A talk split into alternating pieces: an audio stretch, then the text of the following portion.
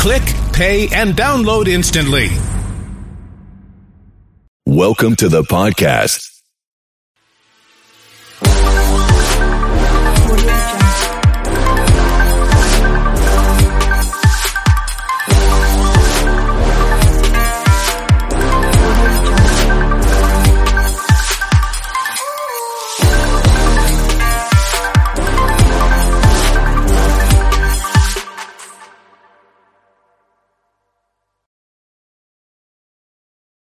It is the Riot Podcast, the Monday, August thirtieth edition. I'll try to include even the... Uh, the date. The date. There's no chance I can remember it most times. But, well, I know uh, some of you guys listen, you know, daily. You mm-hmm. try to hit the one for the day, or some of you will listen months later. Yeah. yeah. And you ask uh, us about things and we don't remember. Yeah. We sh- it actually is helpful. Uh, I mean, I know you can check the date of when it was posted, but maybe it is if you're listening through...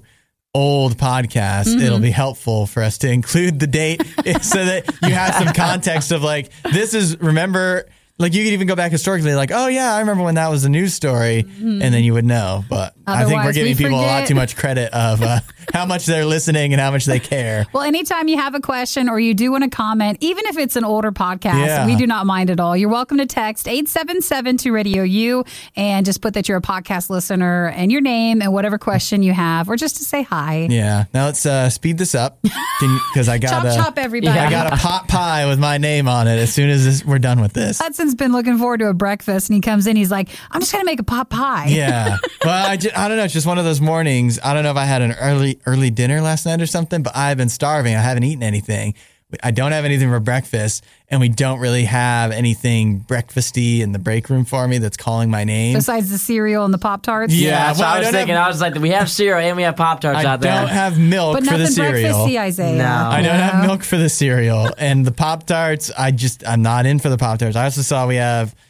Uh, oatmeal cream pie. So oh, yeah. I've just had enough of those lately. And remember, Michael has that box of breakfast sandwiches that he doesn't want. Oh, so I didn't he know told about that. Everybody, yeah, it's the one. He didn't with, tell me. I think you think that was intentional? Well, I thought he said he told you, but it's the ones with the spinach. Oh, well, I wouldn't want that either. Okay, because he likes the other box. And yeah. he said, don't eat that box. And he said that a little bit strongly.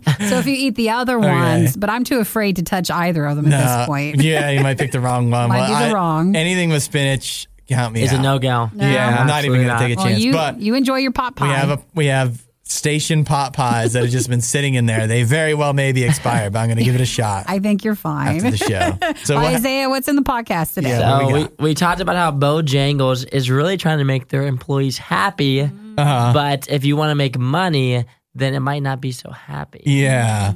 Or if it's, you want to make Hudson happy. Yeah. yeah. See, I, I viewed it over the weekend as... Uh, Like they're saying, we're giving the employees a break. And since they're not paying them, I was like, no, you're giving the employees a suspension. Yeah. That's what you're doing. uh, so I don't know. They're, I, I Maybe I'm probably a little too hard on them because, again, I think they're, uh, I say it in, when we actually talk about it, I think their heart's in the right place at Bojangles.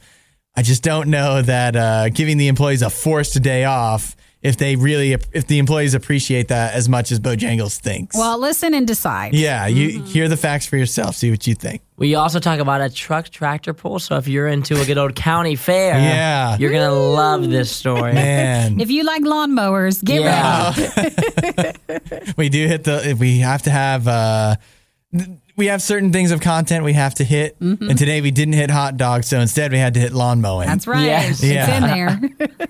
We also talked about how Pop-Tarts are in trouble. Uh-oh. Not only because yeah. Hudson isn't feeling them, but because some other people are upset about their ingredients. Yeah, yeah. If this lawsuit works out, then, you know, Pop-Tarts will just get more expensive. Oh, and way we, more but expensive. We'll all get a little tiny check if we want, like twenty-five cents for all the harm that Pop-Tarts has caused us That's by right. lying about their products. While the lawyers and the firm get so much money. mm, and uh, and also, you'll want to listen because the, the lawsuit is interesting. But I think my my strategy for determining a Pop-Tart that's not... That's genius. Nikki and I each have very different strategies uh, of how to determine what a Pop-Tart is when it's in the foil, but you don't have the box. Okay. And uh, I didn't say it on air, but actually what I would sometimes do is I would open it up and our boss takes half of everything. Uh-huh. He's just notorious for it. So sometimes I would put like a half in two baggies so it looked like someone else opened it and just left half that there. That was you oh doing that the whole time. Oh my God, boss. Actually, wait, where did you get the second baggie? I would just put another one in another baggie so it looked like he opened up the wrong ones all the time. Oh my God. Oh my God. Isn't that horrible? So I've, I've been blaming uh, our boss this yeah. whole time well, when it was needs, really you. Someone needs to teach him not to do yeah, that. Yeah, right, right. This is the way to learn. That's Man. right. I'm teaching him a lesson. Hopefully well, he doesn't listen to this. Oh, I think I'm fine. No one tell him, okay? I'm just putting the blame on him. Well, thank you guys for listening to the podcast. Enjoy. Hopefully everybody had a great weekend and you're mm-hmm. going to have a great week. Yep, and uh, we'll talk to you next time. Bye-bye. Bye. The Riot Podcast. Radio You. Adam Sandler has this huge deal with Netflix where he just makes movies for them constantly. I think it's it's an exclusive thing or something. Yeah, I don't know if it's... Uh, and they make money for Netflix. Yeah. Everybody's like always wanting to dump on Adam Sandler, but mm-hmm. his movies are always some of the most watched things for Netflix. Yeah, so that's it, why they have it. It makes sense because it's a name you know and it's... I think a lot of times the movies that you can just kind of flip on mindlessly that Light, even... Lighthearted. Uh, right, yeah, yeah. You don't have to really invest a lot of attention in an Adam Sandler movie most of the time. Well, in his new movie, which is called Hustle, uh, it's a basketball movie. Yeah. And Netflix, because they are in charge of it, like he can't, he wrote it and whatever, but they forced him to make a change. They wanted him to take out... Uh, that a basketball star in the movie was from China. Yeah, they didn't. They didn't want him to have China included ah, in the movie. It was supposed to be that he was going to find a player in China. Mm. Ah, yeah. Well, when you, and when you first hear, at least for us, I think when you hear Netflix told Adam Sandler to take China out of his new movie, it makes it sound like they're mad at China yeah, or something. Or, or no, that they want to protect. Oh, they I want gotcha. to not insult China because when ev- literally every other movie studio, sure. they're like, nope, in, uh, unless it's China is good, you can't have it in the movie. And even in this movie, it's China is good. But the reason that they want to take it out is because Netflix doesn't exist in China. Oh, so they They're don't not wanna? able to get it. they want to So they wanted to promote, mm. uh, I don't know where, the, they told him Latin America or Europe, I think. So he changed it? Yeah, so he changed it so that the uh, basketball star, the up-and-comer or whatever that he finds is actually not from China. Uh, due to Netflix's request. Does that make you feel better for Netflix? Or, you know, because it's not like they're bowing down to yeah. the uh, don't make fun of China well, in any way. It makes me feel better than my initial perception when I saw the headline. Like on the but, line from Adam Sandler to John Cena. Yeah. Where does this lie? This is uh, definitely better than John Cena. It, may, it makes me wonder if there's freedom for Netflix to really make fun of China yeah. if they wanted to. Well, if there's a chance they could ever get into China, would they take it? Yeah, then they would totally. Or do they not ever want to? No, you know they want to. I'm sure so, there's, yeah, there's so much so money even with that. If, if there was a, you, you initially think, well, maybe this means if there's a movie that would just...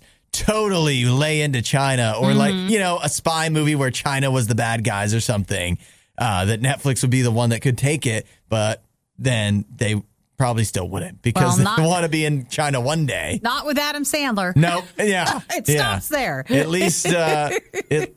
I guess at least, again, at least it's not what you thought it was. Hey, but still, of, they're doing it to try to promote true. the Netflix in the other country. So it's all about money at the end of the day, either way. So for Netflix, I did watch uh, the Bob Ross oh, documentary on Friday. Yeah. I watched twenty minutes, uh-huh. and then I fell asleep because uh-huh. it was so boring. It was boring. Man, it was tough so to I watch. So I made the good choice of... Don't watch. I When I... I logged into Netflix once over the weekend, and when I saw it, you were tempted? I reali- no, I just realized, you know, I don't actually care very much. About Bob yeah. Ross or any of it. No, I never watched Bob Ross. It's really and hard. And I, I knew enough about the story after we talked about it on uh, whatever day it was last week that I was like, that's not even that interesting. I well, don't really care. Anybody watched it over the weekend, and you were like, but wait, when it gets to thirty-two minutes, it's amazing. Like, let us know yeah. if I need to go back and start it. But no. it was just not any sort of topic that I cared about, so it was really hard to... As I showed you, because I fell asleep, I couldn't stay awake during There's it. There's enough other things on Netflix for you to also not be interested in. You know what I mean? Like, you could flip agree. on all kinds of other things to fall asleep to. You don't need to give Bob Ross another chance. I could find all the old Adam Sandler movies. Yeah, there you I go. I could do that, but something about the Bob Ross documentary that was just too much. It was too relaxing. It was. It was too happy. Too controversial. It was bad enough the first time around, but now it's worse. Don't believe us? Just keep listening. You'll find out soon enough. This is the Worst of the Riot podcast. So it wasn't a good week for this guy, and I want you to... The moral of the story is you shouldn't try to kidnap people. Why can't we learn?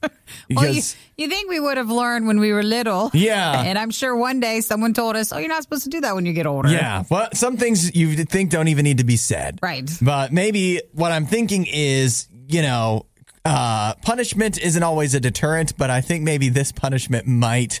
might be a deterrent. So it was a guy in Tennessee. Uh, a woman was out walking her dog, and she was on a dog trail, so kind of isolated. So this guy approaches her asking if she has any water or something mm. like that, you know, trying to make her, let her guard down a little bit. And, and he gets close enough to her that he starts to grab her arm, start trying to, you know, kidnap her in some way. And she manages to escape by... Uh, shoving the dog poop from her dog in his face. Oh, it's that guy. Yeah. Oh, okay. I wondered when I read this story or I heard about it. Uh-huh. So does it mean, so like, was the dog poop in the dog poop bag? Uh-huh. Does that mean she had to like open it up and then smear well, it? Or wh- where did this happen and how this happened? It's, ta- it's, it's not exactly all spelled out. Was it on the ground specifically, still? But I wonder if maybe... When you pick up your dog poop, right? Maybe he just had really bad timing. Maybe, Could be. Maybe she had just happened to stop to pick up the dog poop, and that's when he approached. So, you know, because when you pick it up, and it's kind of in your hand, but in the bag, and then yeah. the bag's... So maybe she just like kind of quickly was able to get the bag inside out and smush it in his face. This says that she was carrying a bag of her dog's poop, which, mm-hmm. you know, you just have to be quick with this stuff. Something tells me... This is more effective than pepper spray. Oh, yeah. Yeah. You got to get closer, I feel like. Cause yeah, that's true. I would, if I pepper sprayed someone, I feel like at least I didn't have to be like touching them. Yeah. And then you also have to probably touch the dog poop. So there is that negative, yeah. but for your safety, well, go th- ahead. There's a good difference, though, between dog poop on your hand and dog poop in your face. Right. And that's that's already the difference maker, I Dude, think. I'd be and, like, open up. Yeah.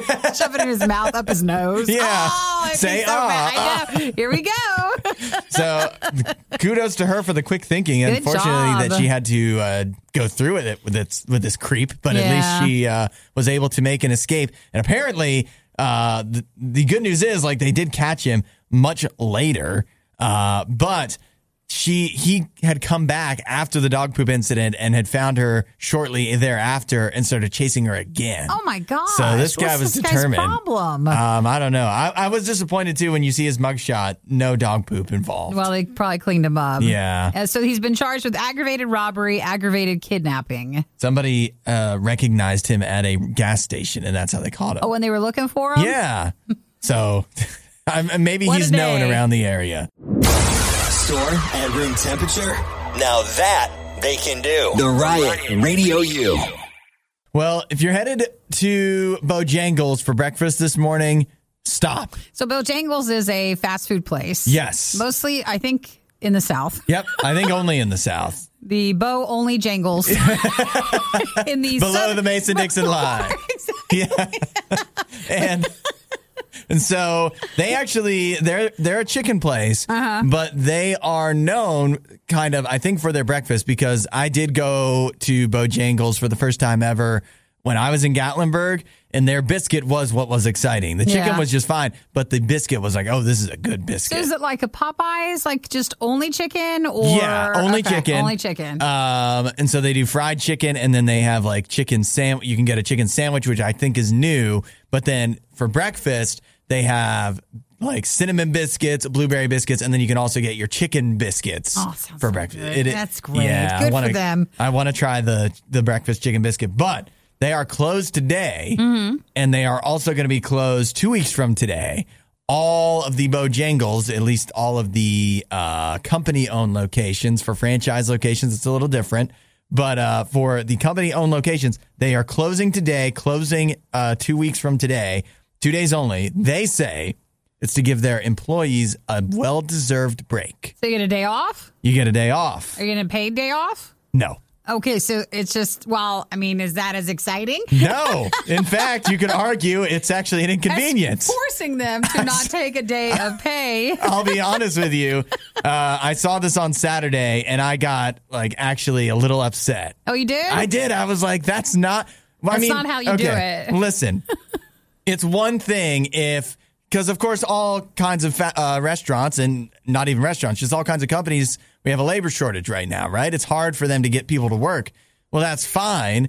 And so if the reason you're closing is because maybe your employees are getting a little burned out or whatever, you know, like, it's one thing if you do need to close the stores, but don't make it seem like you're doing the employees a big favor. Sure. It's not really a favor if you're not paying them to not come to work. Well, I get what they, they're saying with this. So if mm-hmm. you think of it this way, they say that because they have such a labor shortage, mm-hmm. employees that they do have have had to work a lot of overtime. Mm-hmm. So they're trying to cut back and give them a break from their overtime hours. Yeah, that's nice. So that's a little better. If they were cutting into just their hours, mm-hmm. that's better. Bad, but yeah. instead they are going to have the closure today and then on September thirteenth so that they're not asking employees to do any overtime. Yeah, well, it's good that uh, you don't want to have to force people to work overtime, but what mm-hmm. they're also saying is they're not paying people.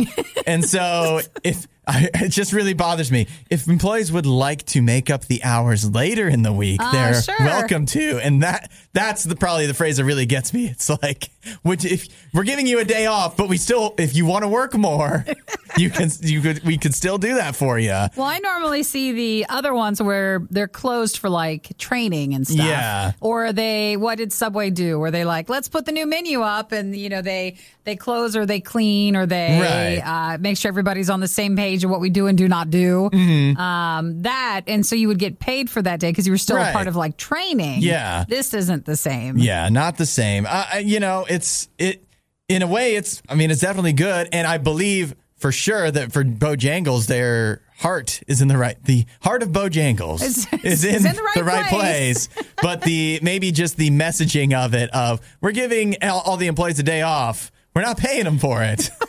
We're forcing them to take a day off. Does feel a little, it just feels a little off. Anybody ever work at Bojangles? Do you get free biscuits? Do you get free food? Is it a discounted Is that worth situation? It? Is that worth it? Oh, man, I, you could pay us in biscuits. Yeah. We'd be fine. Yeah. And, and you know, uh, we'll take a day off.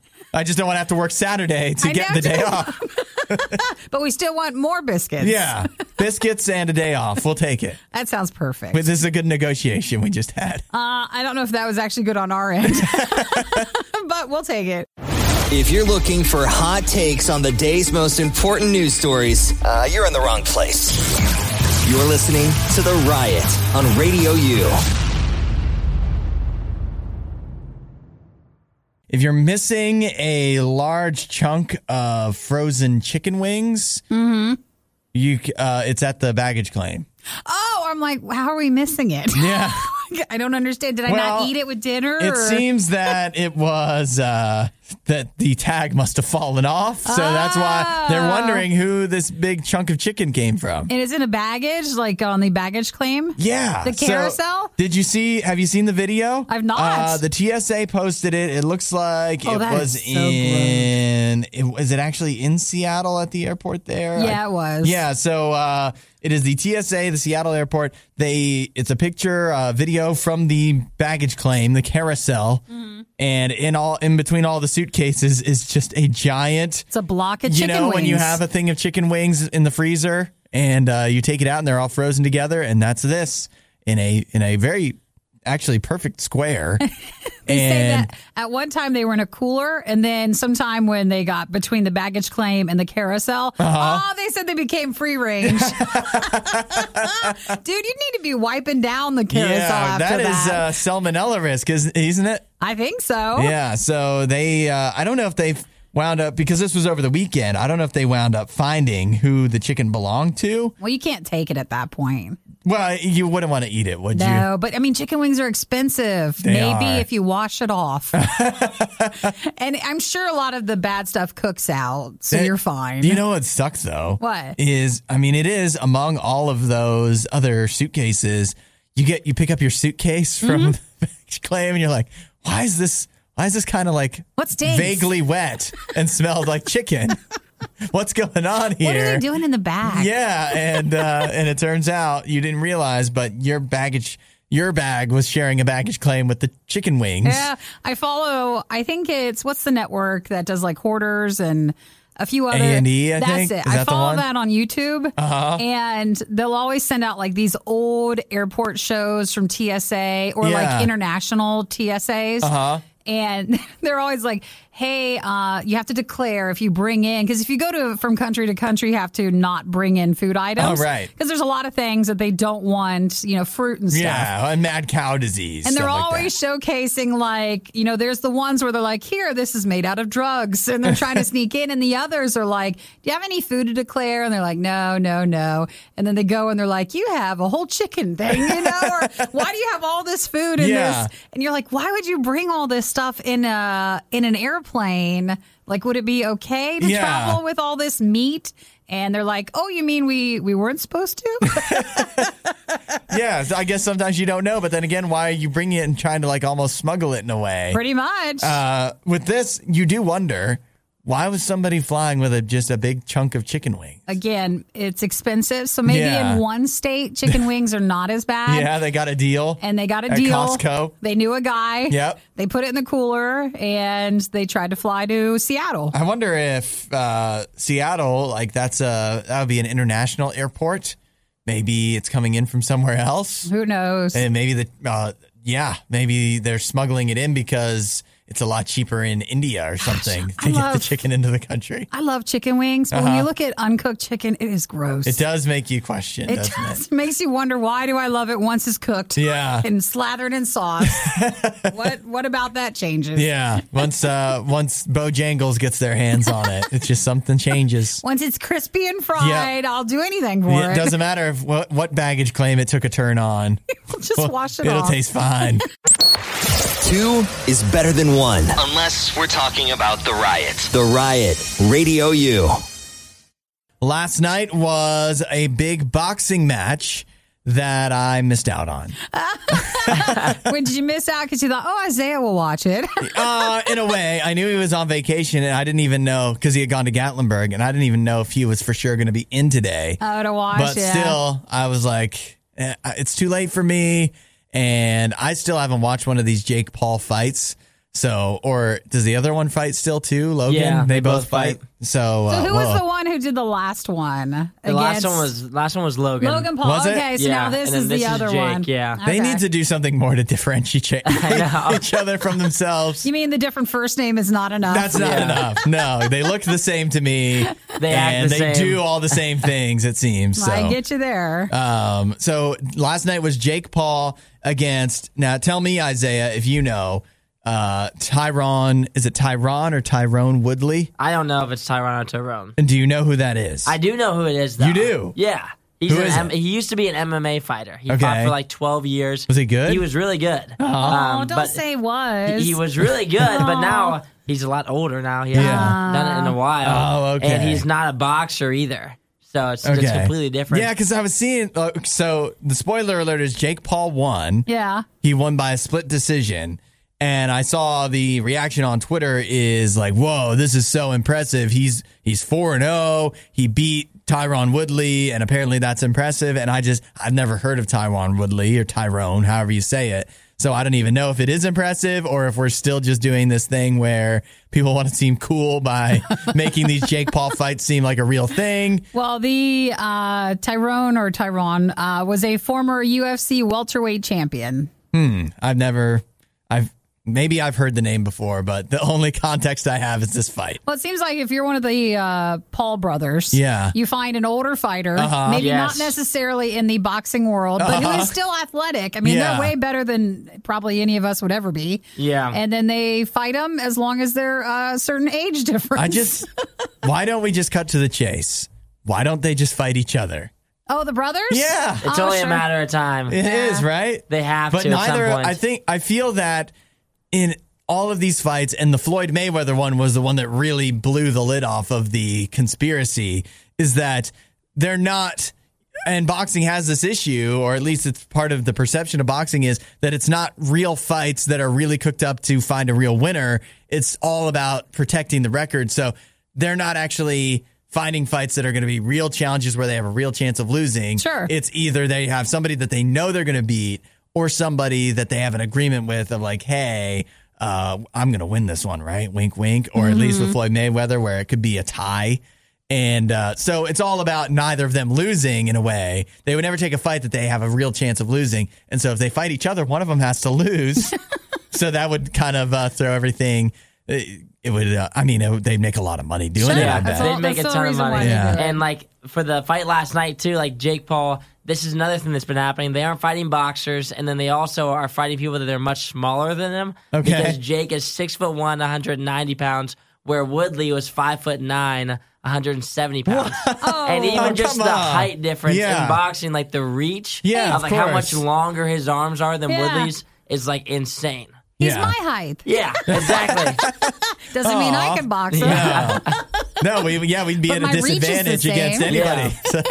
I don't know. It's hard because, I mean, they're athletic. You you at least got to give them that or they're trying. Yeah. yeah. There I, is, there's a lot of training that goes into it for sure. It's not like they're out there faking it. I know. But before all the YouTubers got into boxing, I used to think wrestling, uh, like...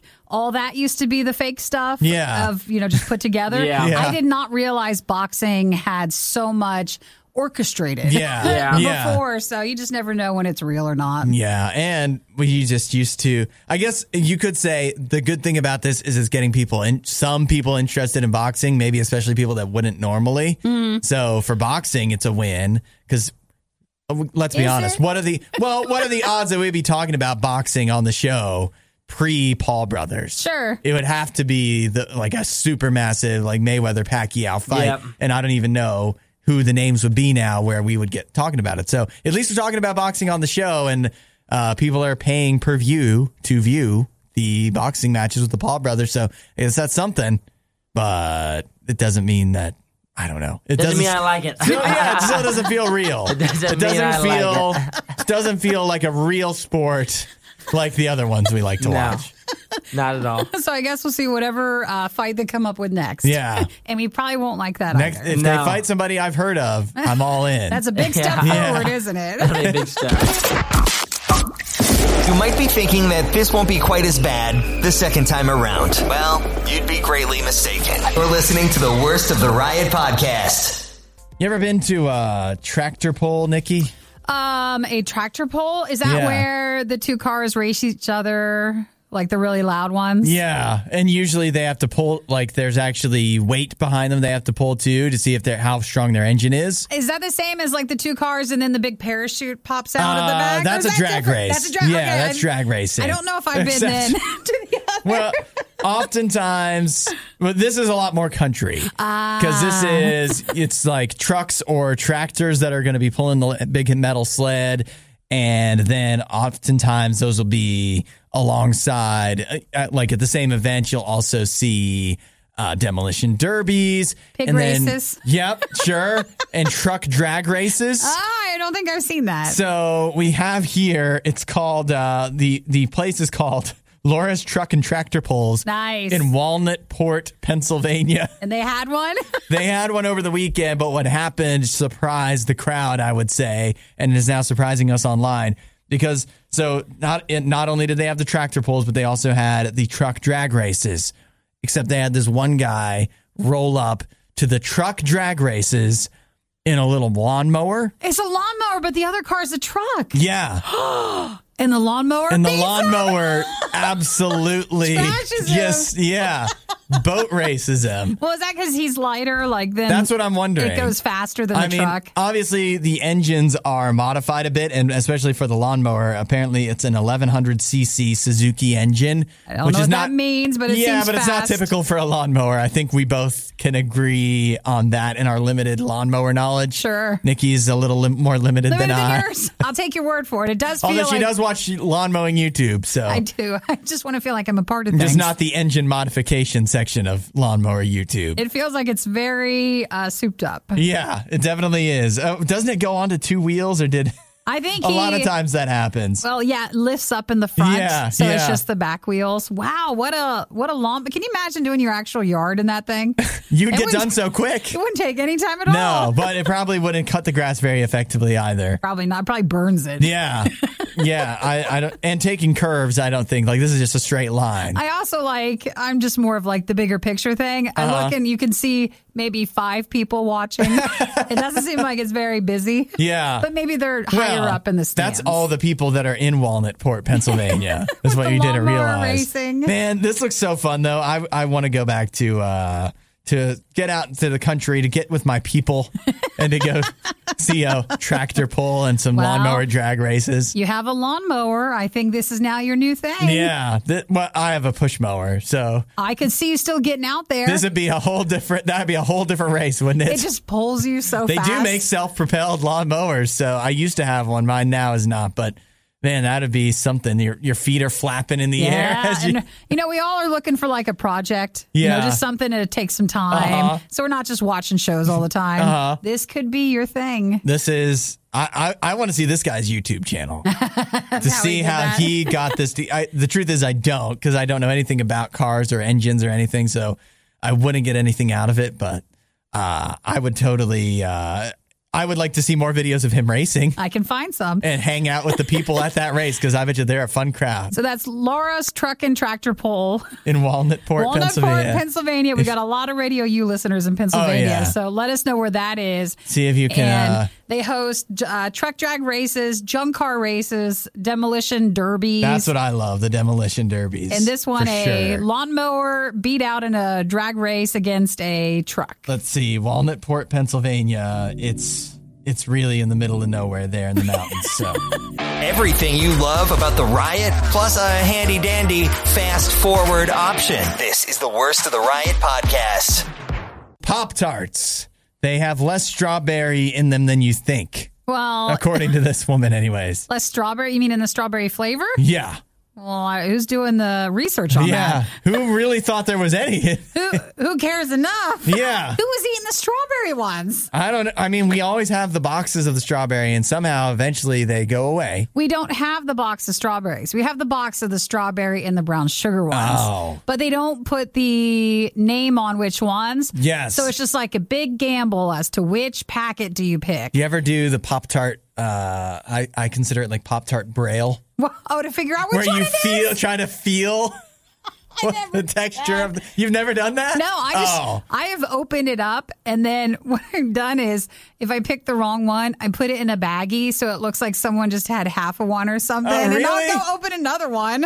I'll try it. How many do you open, though? I only give it you... one more chance. See, you got to do the Pop-Tart Braille. And figure it out. It's not foolproof, for sure, especially because what we have now in the break room is, for some reason, there's Pop-Tarts that they're not strawberry. They are some kind of berry. We don't know. They feel the same on the top through mm-hmm. the package, and they taste fine. I eat them, but uh, I don't know what they are. I can't identify them. So, like, it's not foolproof because... Some Pop-Tarts feel the same on the top, oh. but you can tell the difference between the brown sugar and the strawberry. I just wish we had like a cookies and cream or yeah. some sort or of... Or the fudge one, the uh, chocolate something fudge. Besides the generic, here's the, the, the party pack, and it's yeah. only two parties. Yeah. The strawberry and the brown sugar There's one. A good party and a bad party. So someone was mad about the strawberry one? Yeah, so this woman, her name is Anita Harris. She's from Illinois, and she has filed a lawsuit against Kellogg's, the maker of Pop-Tarts, because she says they are misleading consumers regarding the ingredients in the strawberry Pop-Tarts. Mm-hmm. She says that the advertising, the packaging, uh, the promotional content leads consumers to believe that there's more fresh strawberry than there actually is. Well, fresh is a strong yeah. word. I don't know if fresh we thought that. Strawberry. So what is it? Uh, well, she says, let's see, in the class in the class action lawsuit, which would apply to anybody that has ever purchased Pop-Tarts mm-hmm. for uh, home use, not for resale. Uh, so that could apply to us here at Radio U. She says uh, the alleging what her claim is that, um, let's see, the benefits from strawberries cannot be provided by strawberry flavor, uh, which, which refers is... to compounds extracted from strawberries used solely for taste without uh, their nutritional value. So they're so, marketing strawberries like, hey, you're getting nutritional stuff from these fresh strawberries, mm-hmm. when really we only eat strawberry flavoring, right. which has nothing so, nutritional-wise so the, in it. But the truth is, I guess what she's getting at is, there's technically strawberries used to mm-hmm. make Pop-Tarts, but they're not taking the nutritional part of strawberries. They're just getting extracting the flavor out yeah. of them uh, without extracting any of the nutrients, lady, and that's her issue. We weren't thinking there was fresh. Yeah. And we also didn't think there was any nutritional value at all. Yeah. But uh, what is the thing that always comes up with, like, the uh, I see it when they're talking about, like, the voting machines and the fraud and whatever. Yeah. And so, and so when, like, some of the, the people that are getting sued by the voting machines, they're like, well, no reasonable person could have actually believed this, right? That's the argument Pop-Tarts could use. No reasonable person would really think that there were strawberries in these, right? Well, no they, reasonable person. They cover, too, it feels like whoever the lawyers are for the Kellogg's lawsuit against them and strawberries yeah. and Pop-Tarts, it feels like you could just literally lift the word strawberry and Pop-Tart and put in tuna and Subway. Uh-huh. And it's it's a copy and paste yeah. lawsuit. Maybe it's the same lawyers. It could be. They have experience. I feel like it feels like the same law firm that's involved in both of those. Yeah, well, either way, uh, strawberry, they're certainly not going to be our favorite, but... Uh, even if they don't have any strawberries involved at all, it's not uh, not going to stop us. Might not be our favorite flavor, but it's still a Pop-Tart, and that's still yeah. fine. And once you open the package, you got to do something with it. Once you realize it's not brown sugar cinnamon. No, you go around the building and say, hey, does anybody want a Pop-Tart? I opened up the wrong one. The worst podcast with the best listeners. This is the Worst of the Riot podcast. Welcome back, Isaiah, after a quick trip to Tennessee. I, I feel like everybody else is going to, like, the beach and stuff. And yeah. Why is everybody in this room going to Tennessee? For we're going to Gatlinburg. We're, real, uh, we're country bumpkins. What, yeah. That's where we is, fit in. What is everybody going to do for spring break? Yeah, I don't know. Where are we going? We're going to... Kentucky, baby. Yeah. Well, the Ozarks, maybe. I know you're going there. So last weekend, Hudson went on vacation, and then you went for something this past weekend to the same place, but you said you didn't see any bears when you were there. No, like there wasn't. I didn't see any animals at, at all. all, at all. Not and a we single were in, animal. We were in a cabin on like a mountain, and I literally didn't see anything. Wow, no li- wildlife whatsoever. And we were at the cabin for the majority of the time we were there. We had like cornhole and pool and stuff yeah. that we were playing, just kind of hanging out. No bears. And no bears. And we talked about it multiple times. Yeah. Because it said like there was the signs, you know, like the bear crossing and whatnot. Uh-huh. But like if we run into a bear, you know, like what's the game plan? Yeah. You got to have one of those talks. Um, but we didn't see anything. Did I you? almost sent you on Friday. I saw a TikTok of a guy. I think he was around that area, and he was getting into his car, and he was just his body, like his head was in the car, just rummaging around. And this little bear comes up behind him and starts licking his leg. Oh no! And the guy's like, "Shoe bear, shoe bear." And I thought, oh my gosh, what's that? What is that? Yeah, yeah I know. It's me.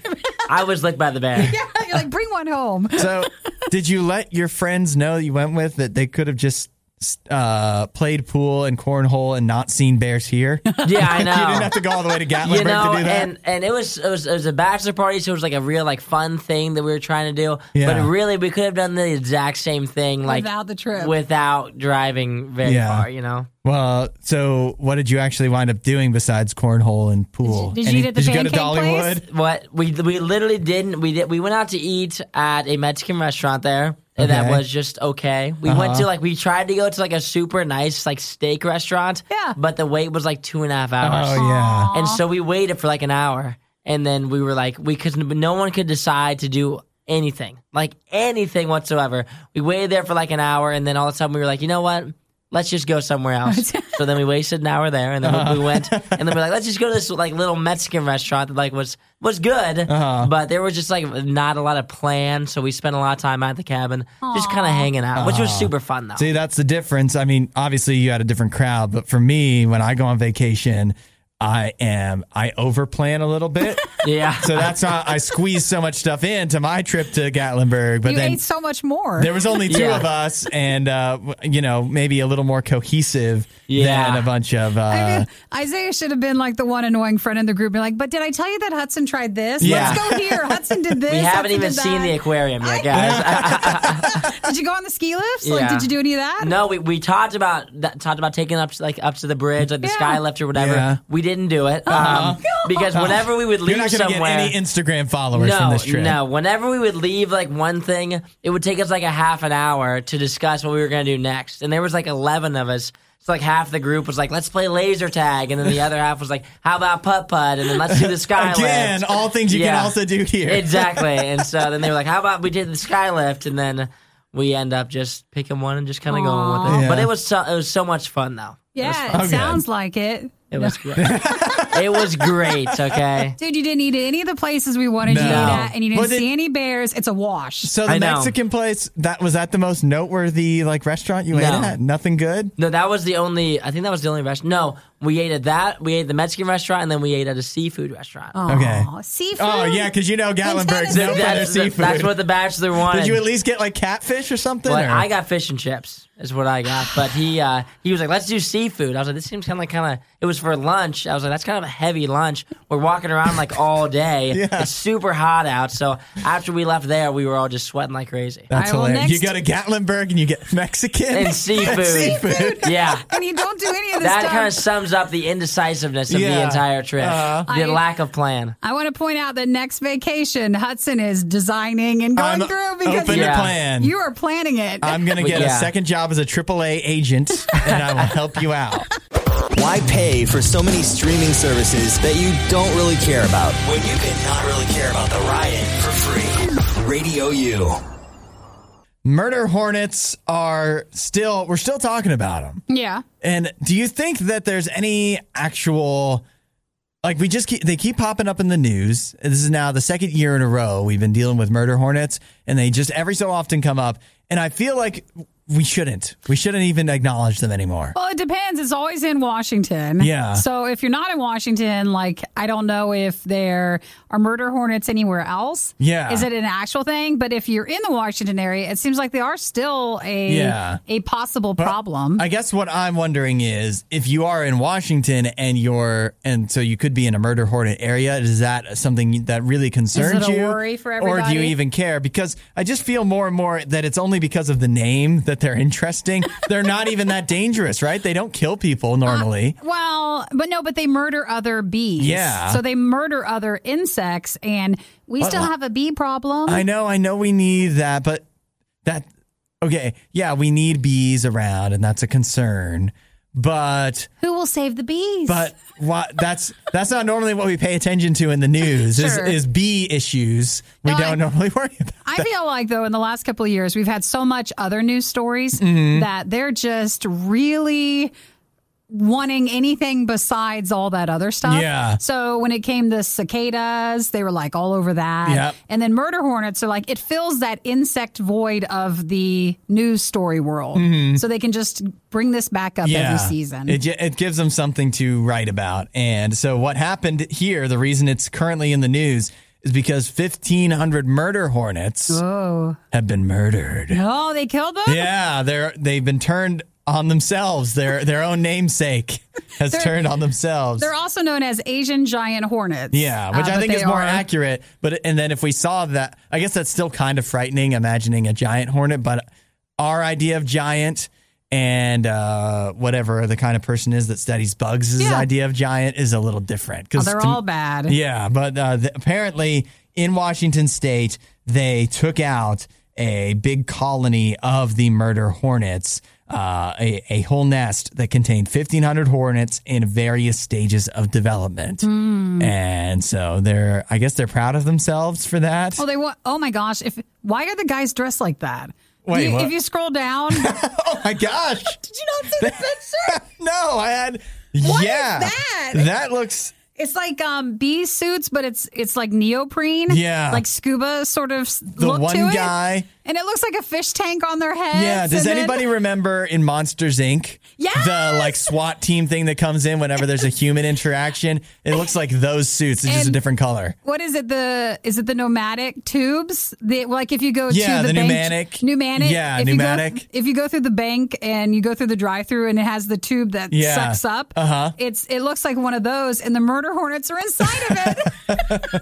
I love this. That is comic. Man, you just swap that out. You don't have a a context for what this picture is, and that you could believe that it's from a Avatar movie or something. Uh, something sci-fi. Or or yeah, that it's actually humans on another planet or something. Man, that is uh, that's really What? That is an interesting suit for sure. So again, if you're in the uh, northern Washington area, murder hornet, it won't likely kill you ever. Mm-mm. They say that if it stings you, it's really, really bad. Yeah. But otherwise, they just kill other bugs, and that's the problem. They kill bees. Yeah. So, uh, all right. Is this going to be it? The last time we talk about murder hornets? Until next season.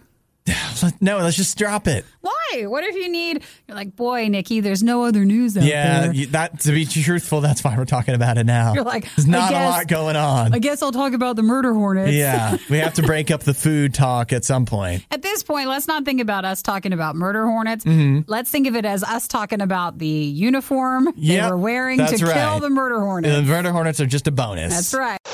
That's enough of that. For more Riot content, head to riot dot radio u dot com.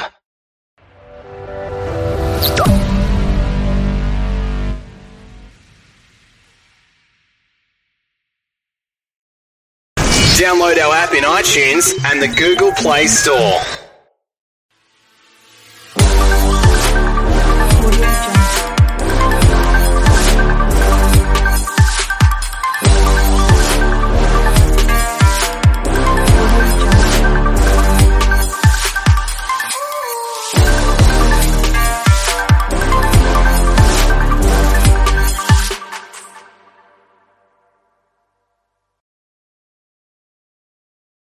When you're sick, every minute counts. So don't go anywhere. Go to dispatch health dot com where high-quality medical care comes directly to you. No getting out of a sick bed. No crazy driving to an emergency room. No endless paperwork. No hospital waiting rooms. Visit dispatch health dot com to learn about our medical professionals, then make house calls. Dispatch Health is covered by Medicare and most major insurance. Go to dispatch health dot com.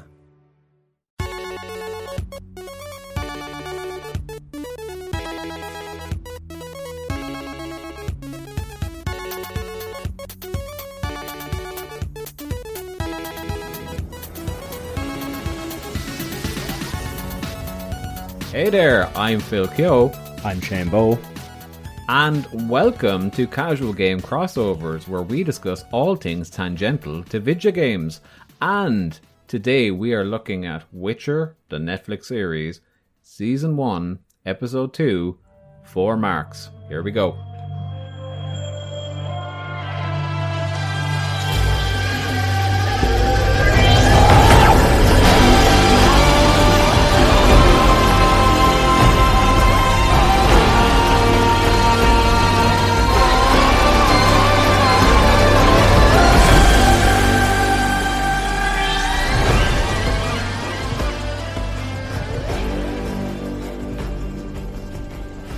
So here we are, episode two. Episode one, we got to meet Geralt, we got to find out what a Witcher was, we got to learn the origins of the Butcher of Blaviken, and we got introduced to Sintra, Ciri, and all of that Nilfgaardian goodness.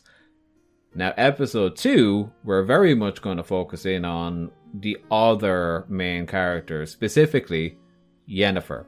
This is where we meet Yennefer, who is hailing from Vengeberg of Aedern, and this is something that I had, you know, either forgotten or had just, you know, not known. But we get introduced to Yennefer in her hunchback form, and she's very much portrayed as a kind of a, oh, you're disgusting, get away from me type of um, character. People in her village, especially her parents, are not too jazzed about Yennefer's appearance. No, no, they're not at all. I didn't know this about Yennefer. My only interaction with Yennefer was from the games, and at that stage, she was already a fully fleshed out character, and I didn't know any of her backstory. yes, anyone that comes from the games will be pretty confused, I think, at this introduction to Yennefer. Yeah, I think so as well. Like, this was this was a shock to me. I didn't... I, I like, the minute I heard the name Yennefer, I was like, that's not right. yeah. yeah, for sure, for sure. Specifically, Yennefer is uh, being played by the actor Anya Shalotra. Shalotra, however you pronounce that. Anya, if you are listening, I do apologize. But played very well by this character, but we get introduced to uh, Anya's portrayal of Yennefer, and it is the hunchback origin of Yennefer. So a lot of people will be alienated at first, going, "Wow, this is this is so different. What what's going on here?" But yes, in fact, that is the canonical start of Yennefer's story. Um, again, she is here in Vengerberg in a small village, uh, or even smaller than a village, whatever you'd call this little hamlet that they're in, where she is the daughter of a pig farmer. Now, in and amongst the sheds, we do see a young couple, you know, having a, a fleeting moment of romance where Yennefer gets caught spying on them, and in her embarrassment and in her shock, she kind of loses control of herself a little bit and teleports. When she teleports, she ends up in a place that she's never been before, and she is greeted by a young man by the name of Istredd, and Istredd is not, I guess, shocked by the fact that this girl has just teleported into the room. He, he clearly has background in wizardry or sorcery. He he he knows what he's looking at. However, he does caution Yennefer that you are now on her, in quotation marks, radar, and she will be coming for you. Yep, that's exactly what happens. And then, as if like clockwork, uh, she comes to the little pig farm, and her being Tissaia De Vries, who yes. is a sorceress supreme. Um, she comes to the farm, rocks up, you know, walks over to Yennefer's father and asks, how much for a pig? To which she's quoted, ten marks. She then looks at Yennefer and asks, how much for her? And her father pauses for a second and goes, four marks. Ooh. This tells you all you need to know about, number one, Yennefer's origins, and number one, Yennefer's value in the eyes of her father, because she is deformed and a hunchback. Yes, and this very much paints the picture. Sim- do you know what? Similar to episode one with Geralt, where you kind of see everything you need to see about him in the first minute. Like, you get that with Yennefer here too, because all of Yennefer's ambitions and drive and goals come from this first minute where she is a hunchback. She is seen as being grotesque, even though that is probably a very harsh word, because her skin is immaculate, her teeth are perfect, and every, her eyes are beautiful. you know, yeah. she's she, they, they take the usual T V show liberties here, but you know, she has been grown in such a harsh environment where she has constantly been looked at as lesser and been cast aside because of her deformities. This is something that really lives in the core of Yennefer's character, and we see it all portrayed here. Yes, exactly. That's exactly what happens here. Um, and it does, it sets you, it sets up her story arc and her motivations for everything she does going forward. Correct. Now, as you said, she is sold to Tissaia De Vries, a sorceress supreme of sorts, and she does take Yennefer away, and we learn that she's been taken away for training over at Aretuza, which is a kind of a training ground for magic, for sorcerers, for that type of a thing. She's going to be there amongst other girls in a kind of a a very violent Hogwarts type situation where she's going to learn to be a wizard, Harry, but you know, in, in in a far less whimsical way. Um, first note is, as we said in the last episode, the set dressing is fantastic. Um, the actual... Ex- now, when I say that, the interiors are pretty good. You know, pretty good to great, I'd say. Like, they, they fluctuate a little bit, especially in these places that have caves and stuff like that, or like stone walls. Sometimes they can look a little bit set-y. Um, but the exteriors, like when you get that sweeping shot of Aretuza and it's just like big monolithic building on the cliffside with a big, you know, bridge going out to it and stuff, that looked pretty sweet. yeah, all of the C G exteriors where you're getting those aerial shots of cities and palaces and Aretuza and stuff, they are all awesome. Because they and, can be yeah. built from the ground up in a render engine, they can be, you know, every little detail, and they can be made to look epic. Like, as much respect as I have for the set dressers and the work they did, there's only so much you could do with real props to a point. Yes. And then it starts looking like, you know, like you said, sometimes a cave can look a little bit like some crunch, crunched up paper painted with some grey paint or whatever. yeah, sure. Pa- paper mache, that's, that's the word I was trying to think of. Um... But yeah, as as in terms of the C G sets and stuff, like, epic. Absolutely epic. Yes, for sure. Now, we get a couple of scenes where she is being shown the ropes of sorcery uh, amongst the other girls uh, to varying levels of success. But we do see that Istredd is actually here at Aretuza. And this is where Yennefer forms her relationship with Istredd. Um, at this point... a friendly relationship, but you can see that there is room to grow here for this um, bond between the two.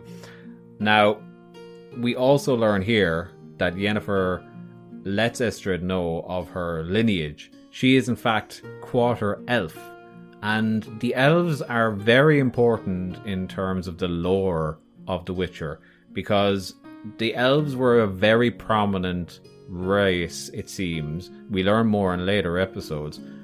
They're not quite as prevalent anymore. There's very few left. However, they introduced man to magic, to sorcery, to what have you. They shared these secrets, to which, as it's very true to life, you know, man learns of a certain kind of power. Man covets power, man destroys all around it to hold on to power. That's kind of what happened here, and the elves were pretty much wiped off of existence, apart from a few, the second that they shared this power with us.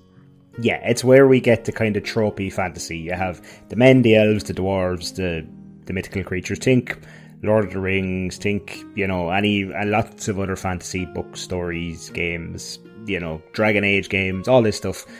It's it's their fantasy tropey stuff. There is no fantasy out there anymore that doesn't have an elf and a dwarf and a human, and a, usually the human is the one that's corrupt and or corruptible and, you know, all that jazz. Yes, exactly. Now, when we learn this, this explains Yennefer's natural ability for sorcery, for magic, because she comes from the race, the elder race, essentially. And this also explains her deformity. It is known that should an elf lay with a human and they have... spawn a child, deformities are kind of normal. So this this explains everything about Yennefer's backstory, essentially. Yes, and it also kind of, I suppose, partially explains her father's disdain for her as well, because elves are not well liked in The Witcher. Not anymore. No. Um, so that's kind of like, if she was born with a deformity, then her father probably straight away recognised that there is elf blood in her and that she's, you know... A, a lesser or second class citizen, as it were. Yes, for sure, for sure. Now, we, as I mentioned earlier, we see a couple of trials happen where, you know, we learn something very interesting about magic in this world, where straight away Tissaia is teaching her coven of potential sorceresses how magic works in this realm by saying, you know, I want you to levitate this object. One goes to do it, and immediately she is successful, but her her hand starts decaying away in front of her, and we learn the cause and effect duality of magic here in this Witcher world, because Tissaia quickly corrects her after watching her go through tremendous pain, and picks up a flower which will wilt as she levitates an object, because you have to give something to get something with all magic in this world, which is a pretty cool dichotomy to play with. When you're giving these characters a tremendous amount of power, to have that kind of like, you know, that black and white, that, um, well, yes, you're powerful, but you're going to sacrifice something every time you do anything, is a very good way of going about this, I think. Yes. Yeah, it makes it so that magical is not all-powerful. Because if magical was all powerful, then it kind of makes the world a little boring, because it could just be like, Geralt comes up against a wizard. Oh, the wizard absolutely obliterates him with lightning bolts from the sky or whatever, you know. job done, game over. Yes. And like, yeah, sorry. it adds to that. Sorry, you're all right. It adds to that. It adds to that whole thing that, like, there has to be consequences. If there's no consequences to magic, it's too powerful, the world becomes too boring, and people lose interest in your stories because everything is just going to be, oh, the wizard's going to win every time. Correct. Yeah, yeah, because what these guys can do is pretty... pretty powerful, and it's it's pretty O P, so to have this balance works. Now, speaking of firing lightning bolts, there is a trial also where they have to catch lightning in a bottle. One of these girls is tremendously ill-equipped to do this and gets fried. One does it. It gets the lightning directed down into the, the room in which they're standing. She's holding a bottle up. It goes bang into the bottle, fills the bottle with lightning. It's bouncing around. She's amazed that she's done this before, boom, the bottle explodes in her face. And Yennefer gets a stab at it as well, but she's also struck by lightning and flung across the room.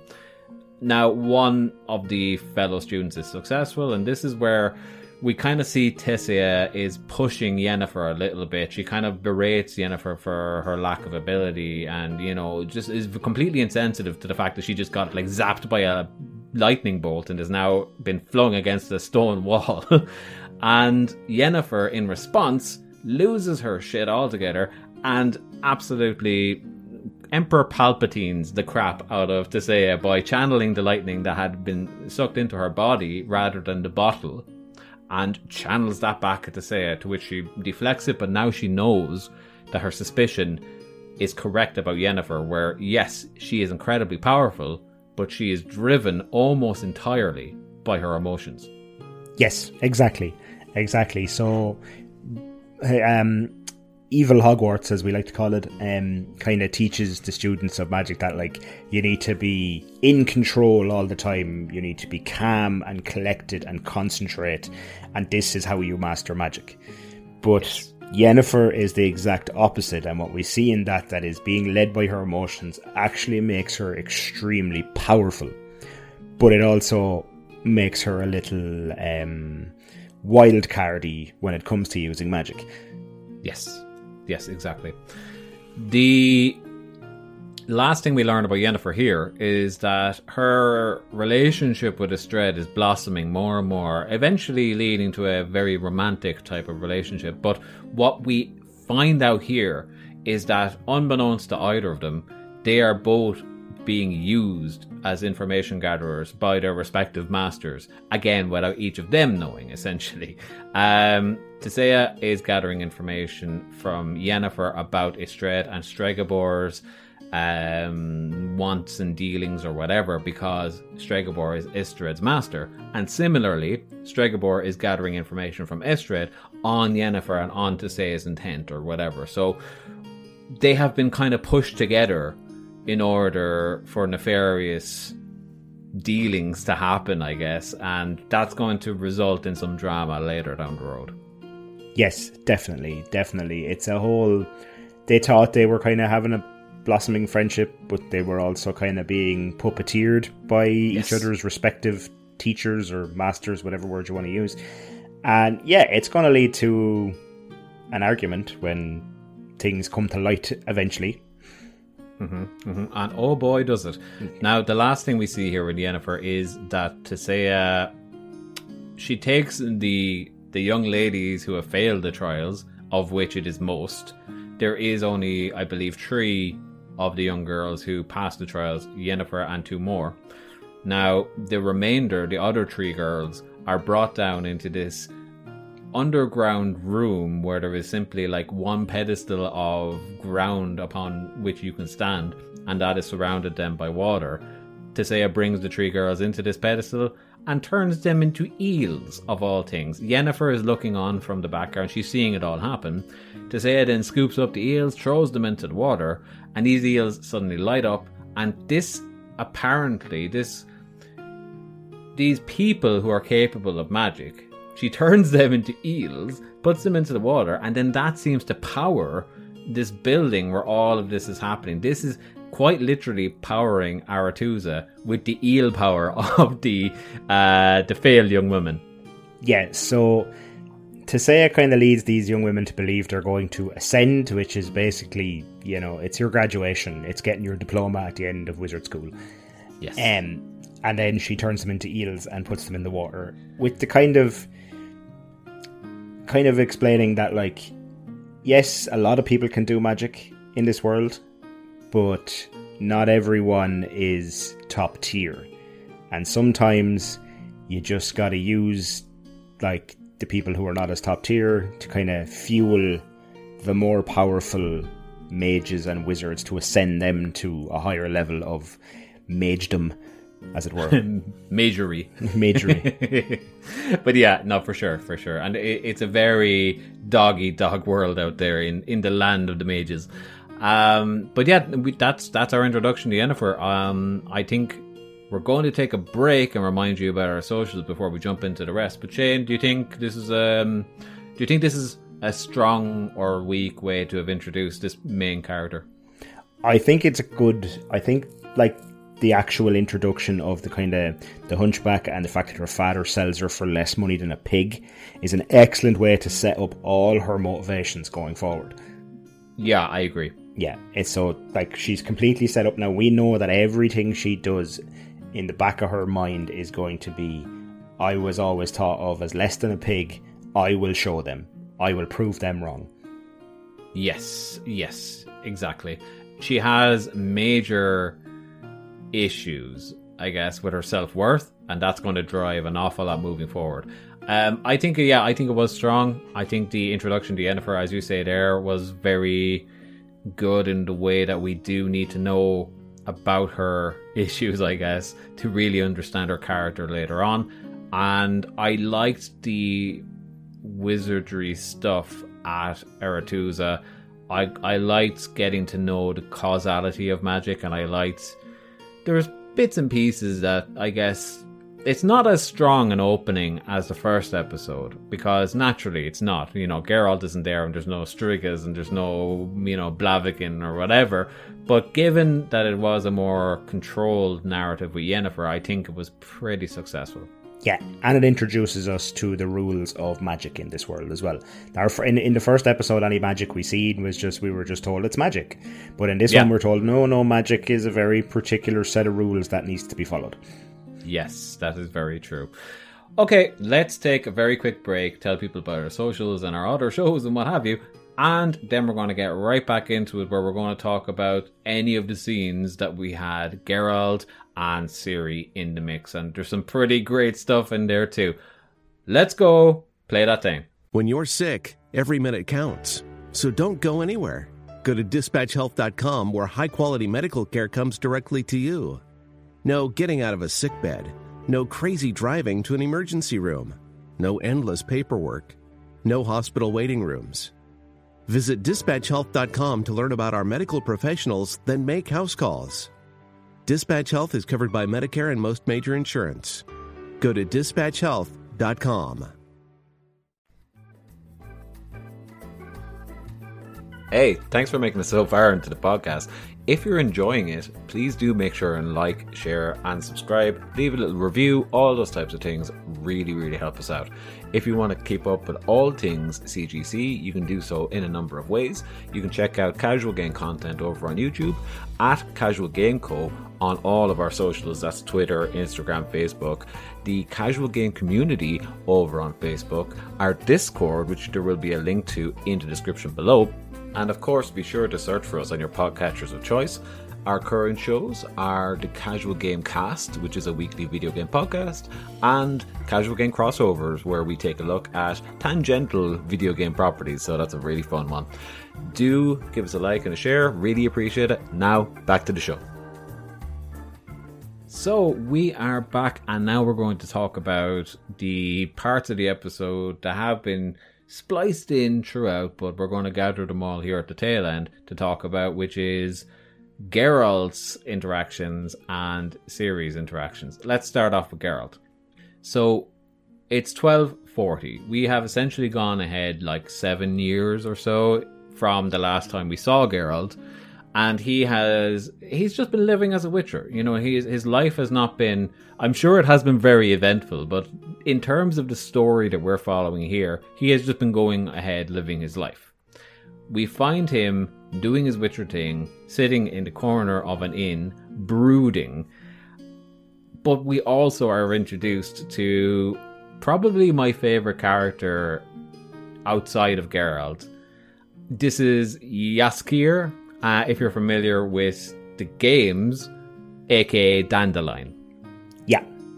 Dandelion, aka Jaskier, whatever you want to call him. We're going to call him Jaskier because that's what he's called in the show.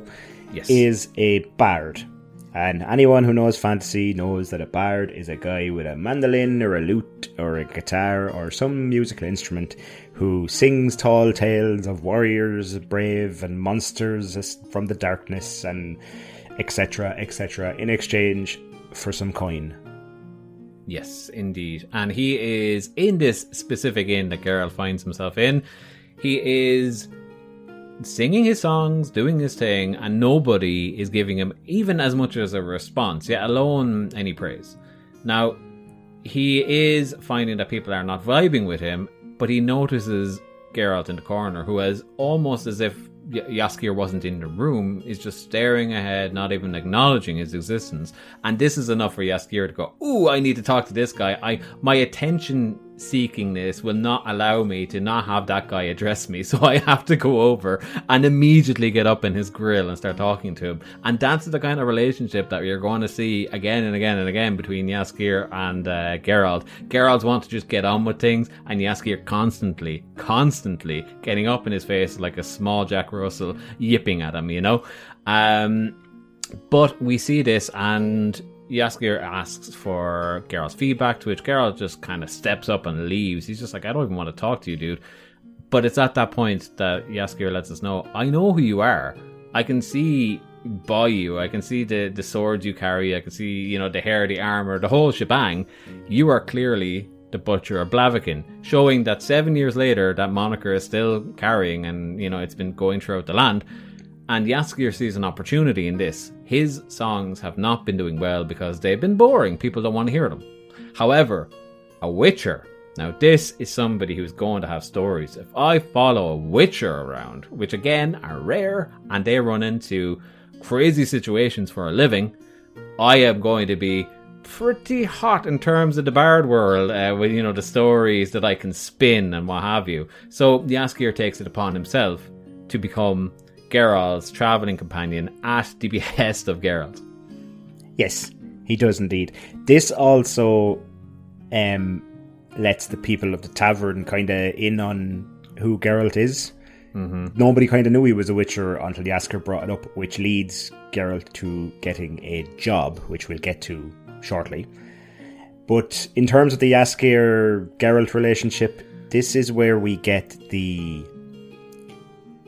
comedy, or, you know, the le- the the, the kind of, he lightens up the episodes, or lightens up the show. Jaskier is the comedic relief, as it he were. Is.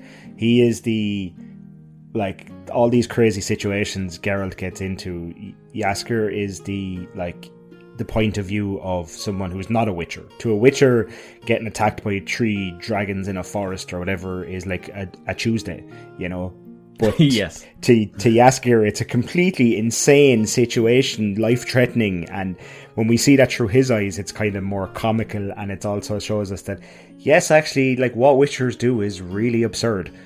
Completely, completely. Um, and it is important for him to be in here because, yes, there is some levity here and there. Um, I think the only other person who has really had any levity is probably the Queen of Sintra. Has a few moments. Um, we didn't talk about him last episode, but Mausak, the kind of the house wizard of Sintra, he has moments too. But for the most part, everyone is quite dour. Um, it's it's a harsh world, this world of The Witcher, and Jaskier completely flies in the face of that. Like, his character is just, I am a bard, I'm bouncy, I'm bubbly. Everyone loves me, everyone hates him, but everyone loves me, you know. It's a, it's a great character, you know. It's it's definitely needed a contrast against everybody else. Yes, for sure, for sure. It is great, and you do you do need it. Like I said, if if The Witcher was, sorry, not like I said, like you said, if The Witcher was as dour as it kind of tonally is for most of the show, um, I think you would have lost a lot of the non-fantasy loving audience. Yes, you know, exactly. You need you need someone to lighten it up, or you need someone to point out the absurdity of some situations. Yes. Now, he's not quite as complex, but to me, Jaskier is kind of like the Tyrion Lannister of The Witcher. You know, like, he's the guy... Now, Tyrion was obviously a lot more, I guess, shrewd, and, you know, he, he came up with plans, and he drank, and he know things. But, like, at the same time, he was very much the guy that got the laugh in between the serious stuff, you know, and I think Jaskier fills that role in a more comedic sense very beautifully. Like, I, I, I love Jaskier in this, I do. Yeah, he's great, and he is essentially, like, he becomes Geralt's marketing manager, you know? He's like, he he's like I, I can market you, I can make some money for myself in the process, but I can market you, and I can, I can sing tales and get people to forget about that Butcher of Blaviken moniker that you have received for the last decade. Yeah, that's essentially the role he is filling. He, he's the hype man for, yes. for Geralt, in the sense that they're getting this kind of, whether Geralt likes it or not, they're getting a kind of a symbiotic relationship going here. Yes. Now, specifically, he's going to write a song that is going to be known throughout the land, and if you stay tuned to the end of the episode, you're going to hear it too, but in order for that song to be written, obviously, Jaskier has to spend some time with Geralt, and one of their very first adventures is where the song becomes birthed from, I guess.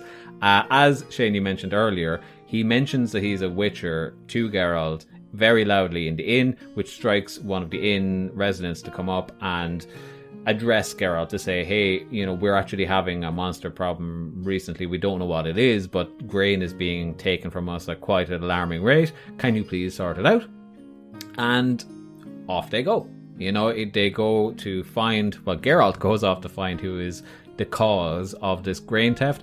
And Jaskier, whether Geralt likes it or not, is coming along for the ride. We get to the grain fields where we find out pretty quickly who it was. It was a beast, but not the one that the people in the village had thought it was. It is a beast by the moniker of a Sylvan, which seems to be kind of like a like a Mister Tidmus character. It's like a goat man, you know. Yes. It's it, it's a very strange looking thing. But his name is Tork, and he attacks Geralt and Jaskier, but in the midst of this, Geralt has him pinned, and he speaks to Geralt, which triggers Geralt's code, which, you know, is something that he is very adamant about. When he sees that the monster can speak, this means that the monster is sentient, and that's something that Geralt has no want to harm. Essentially, for him, monsters aren't sentient, they're just vicious, they're, they're out there to kill out of anger and rage. These are the ones that need to be put down. If one is sentient and is simply going about its day, I have no qualm with you, you know, you can leave. However, once he says this and explains this, he is knocked out. And then we find Jaskier and Geralt tied up in a cave being grilled by two or three elves. Yep. Yep. Um, so it turns out that this Sylvan named Tork, yes, he was stealing the grain, but not for himself. It wasn't, mm-hmm. He wasn't doing it out of, I'm a monster and I'm stealing grain because I'm a monster. He was doing it to help these elves who are in um, exile, basically. Um, specifically, one is uh, goes by the name of Filavandrel, who is like king of the elves.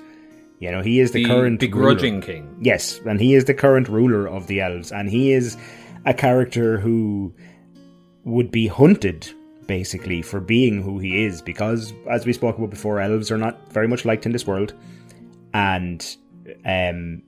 Filavandrel being king of the elves means that he is going to be really, like, you know, if someone caught Filavandrel and, like, took his head to whoever, they're going to be, like, you know, made an essential millionaire in this world. They're going to be given oodles of money and, like, land and everything, because he's a ca- wanted man. They captured, yeah, king of the elves. Yeah. Yeah, for sure. And he is only in this position because many kings before him have been brutally executed for that exact reason. Uh, however, we find here, as you said, that Tork has been stealing in order to keep these guys alive, uh, because they have fled up into the mountains in hiding. Now, when they capture Geralt and Jaskier, they do so with the intent to kill them. They don't want them getting back into town and letting people know. That bounty will then be known and they won't live very long themselves. So Jaskier protests an awful lot, of course, and gets bait for it. He gets he gets a good few slaps for it. And Geralt kind of accepts his fate. You know, he, he kind of says, look, if this is what you need to do, then do it. However, he does say to him, for your own sake, this is paraphrasing, of course, but for your own sake, you just need to either leave or you need to learn how to live in this situation. I, like you, I'm not human. He does not consider himself human because Witchers go through mutations and they are kind of something different. But as he says to Filavandrel, I've learned to live amongst the humans. You know, yes, it's not ideal. I too, you know, am subject to ire. You know, people throw stuff at me in the streets. Like, I'm not a liked dude. However, for my own preservation, I've learned how to survive in this world. And I, I ask that you learn to do this for yourself, even if you must kill me. And it's in that moment where Filavandrel sees that there is some truth clearly in what the Witcher is saying. And he frees, essentially, Geralt and Jaskier at this point, at the behest of the other elves who did really want to get their blood that day. yeah. Yeah, true. So, yeah, and this again gives us a little bit of the human side of Geralt again. Like, mm-hmm. we get snippets of it every now and then, and this is one of the moments where it's like, by not... Uh, by, when we found out that the Sylvan was sentient, he immediately backed off because yes. sentient creatures are not his wheelhouse. He only kills wild, kind of ferocious beast monsters. And then again, even though these elves have him captured and tied up and they were threatening to kill him, he's like, look, guys, I'm, I, I understand your plight. Like, you know, like it's, it's, yeah, it's horrible out there, but like, you know, you can be angry as you want about it, but it's not going to change. All you can do is adjust and just try and move on. And even though you like knocked me out and tied me up, I'm not going to kill you. I'm just going to leave because you're no consequence to me. Yes, exactly. And I think, as you said, this shows Geralt's emotion where even in the face of death, he was happy to take it. But he still wanted to impart some knowledge that he felt might make these creatures' life a bit easier, even after they've killed him. Yes, that's you precisely know? it, yeah. Yeah, a good, a good heart is hard to find, as the song says.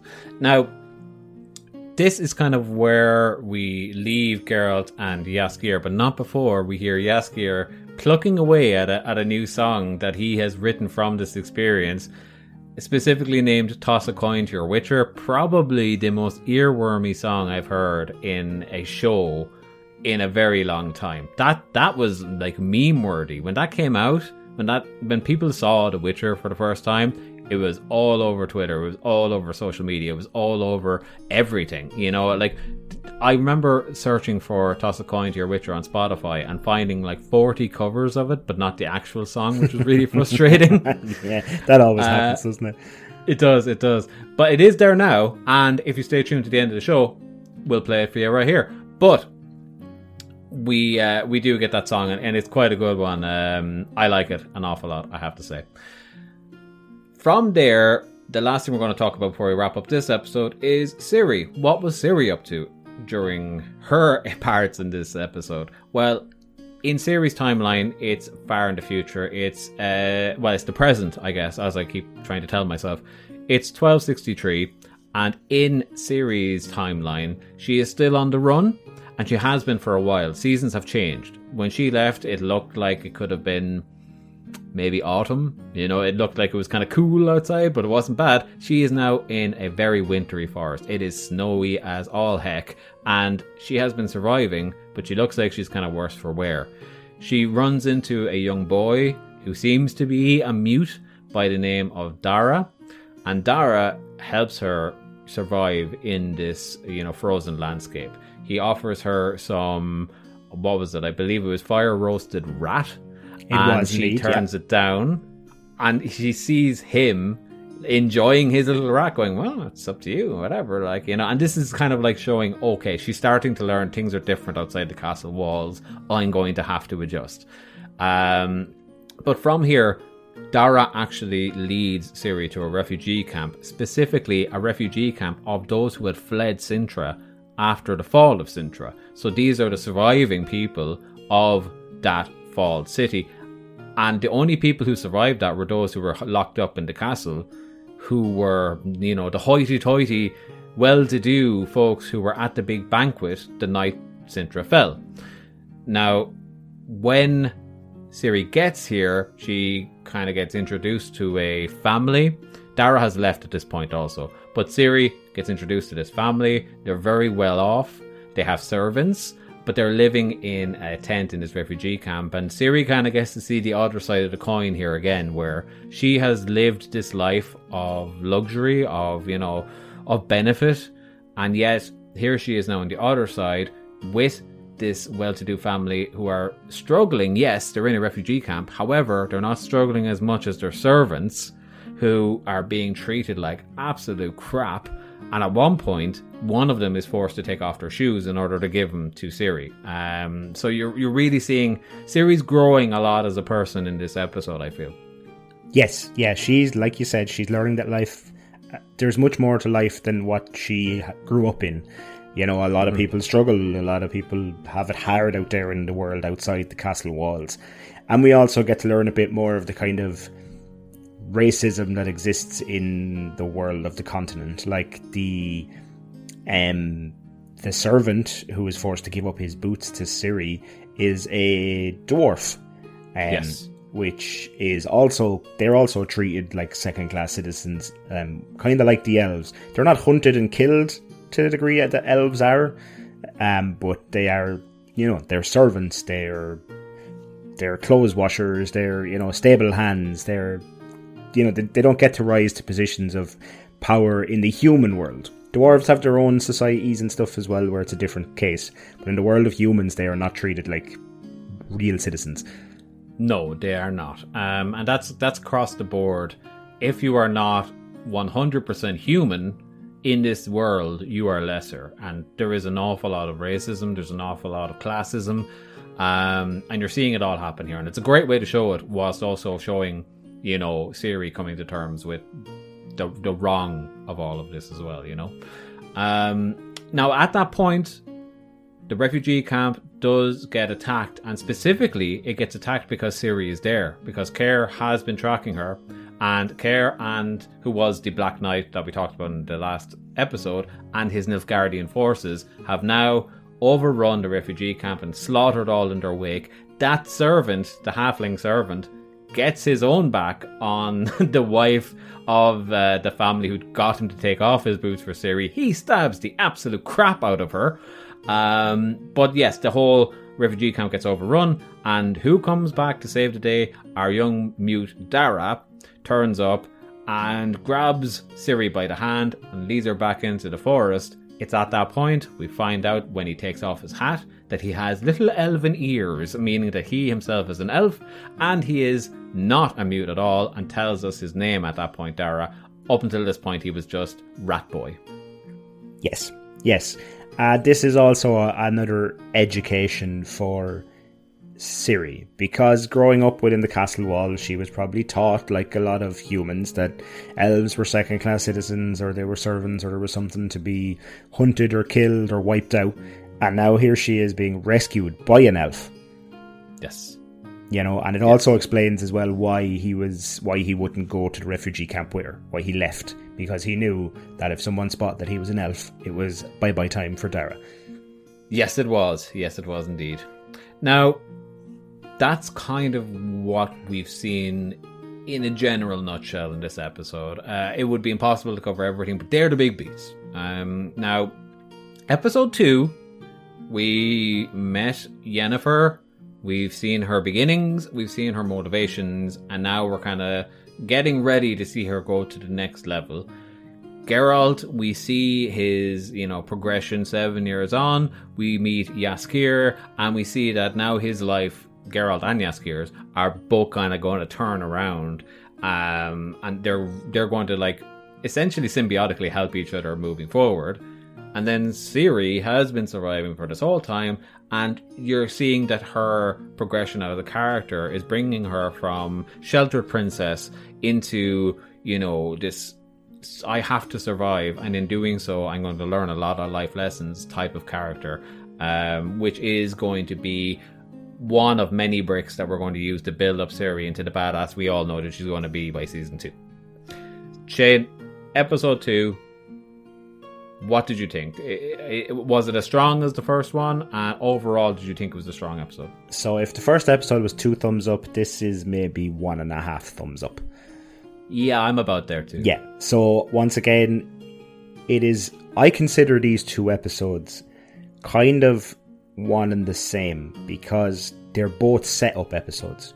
Episode yes. one is to set up Geralt and Witchers and the world, and then episode two is to set up Yennefer, Jaskier, and a little bit more of Ciri. You know, yes. they're very much set up episodes, but they're necessary as well, completely necessary. If Yennefer had just appeared in like episode four as like Sorceress Supreme with all these magical powers, you'd be like, who the hell is that? Where did they come from? You know, we needed to know, um, and we needed to know her motivations and her backstory and to why she does the things she does in later episodes. But it just didn't have as much kind of cool, you know, witchery, fighting monsters, yeah. you know, that kind of thing. That's the only thing that gives it that half thumb down, is that the first one was so strong with like a cool sword fight, and we got introduced to the world of this, and we got to see a Kikimora, and we, you know, one thing I will give this episode is props to the makeup department, because Sylvan is kind of, in a lot of the scenes, Sylvan is um, like someone in makeup. Tork, you, know, you mean the, the Sylvan? Sorry, Tork the Sylvan. Yeah, is is um is a, a human person actor in makeup and prosthetics. Yes. Some some parts are, you know, C G when he has to like do a lot of movement or whatever, but like close ups and stuff are an actual actor in in prosthetic makeup, and it is really, really, really well done. Yeah, the his face in particular reminded me of an Aphex Twin video. Yes, actually. Very, yeah, that distorted, you know? Kind of weirdly big forehead yeah. with tiny eyes. Kind of, yeah. Actually, I get exactly what you mean. Or Rubber Bandits video as well, but um, but yeah, it's it, it was great. Um, the makeup department will shine again in what I think is both of our favorite episodes of the opening ones in, in the next episode. Um, but yeah, like all the departments are really firing on all cylinders in um. in every regard. Now, the I'm I'm there I'm right there with you in terms of feelings. I think like if I had to give it like if I own I only have so many thumbs, you know. So if I had to give the last one, or if I gave the last one two uh, two thumbs up, this one would be either one thumb up or one and a half if I could somehow chop off half my thumb. And it's for those exact reasons. I think like this show is called Witcher for a reason. He is the most interesting character, not just in terms of his character, but just in terms of what he does in the world. And every episode where you allow Geralt to do his actual job, not just interact with the other characters, they are always going to be the most interesting. So it had a hard act to follow, let's say. But yeah, I think overall, two very strong opening episodes. Definitely. One and a half thumbs up, giving us a combined score of three thumbs up. Three thumbs up altogether. There you go. That's our that's our rating system for, for going forward for these episodes, is, is in thumbs. I don't know what's going to happen when we go beyond like four thumbs, because I will figure it out. Yeah, if we get guests on, we're going to have to like figure out where do those thumbs fall. Is that, isn't that like a that's like a, a, a typical movie rating thing, isn't it? Like two thumbs up or whatever. Yeah, is two that, thumbs up. Is that copyrighted, or are we going to get in any kind of trouble for that? I don't, I don't, I don't think so. I don't think so. I think it's yeah. People use thumbs up. People use like, you know, a five point scale, a hundred point scale, a ten point scale, yeah. a star system, a you know whatever, whatever score you want to give it. For us, we're going yeah. with thumbs, and so far, The Witcher has a combined score over two episodes of seven and a half, th- eight and a half thumbs? Seven thumbs. Seven thumbs. Seven thumbs over two episodes, which is pretty good, I think. Yep, seven out of eight. Ain't bad. Yeah, definitely not.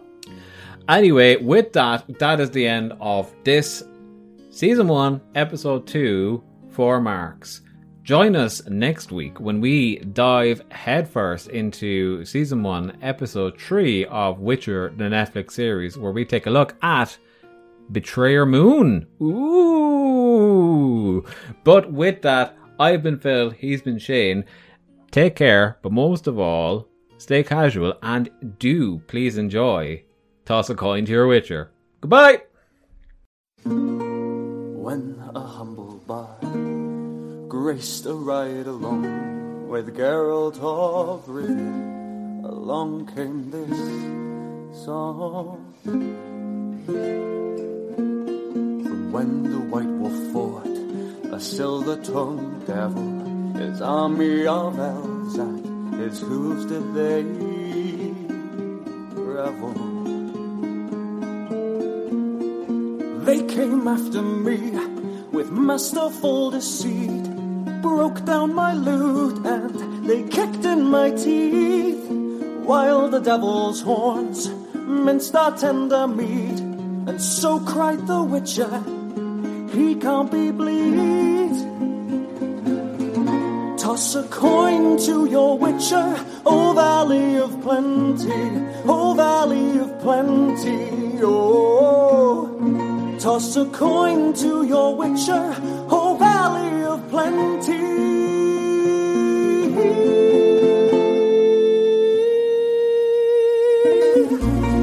At the edge of the world, fight the mighty horn that bashes and breaks you and brings you to more.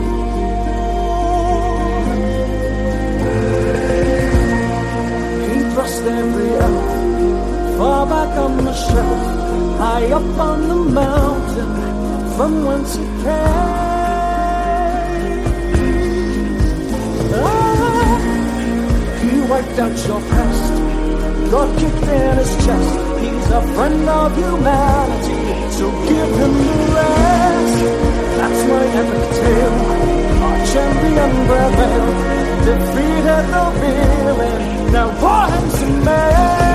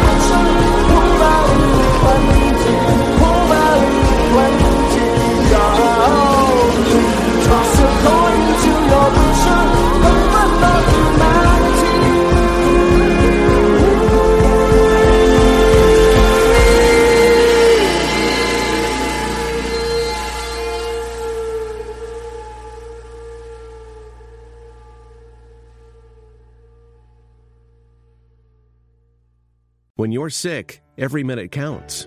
So don't go anywhere. Go to dispatch health dot com where high-quality medical care comes directly to you. No getting out of a sick bed. No crazy driving to an emergency room. No endless paperwork. No hospital waiting rooms. Visit dispatch health dot com to learn about our medical professionals, then make house calls. Dispatch Health is covered by Medicare and most major insurance. Go to dispatch health dot com. I'm a business-owning, meal-prepping, twenty-four seven supermom. But who isn't nowadays? And for me, first day of school success begins at Office Depot Office Max, where everything my kids need to start the year strong is in one place, like a laptop for my high schooler, backpacks and notebooks for the little ones, and hand sanitizer for all of the above. I can even order things for my business. It's all available in-store and online at office depot dot com and at low prices all season long. Office Depot Office Max, their business is to keep school going.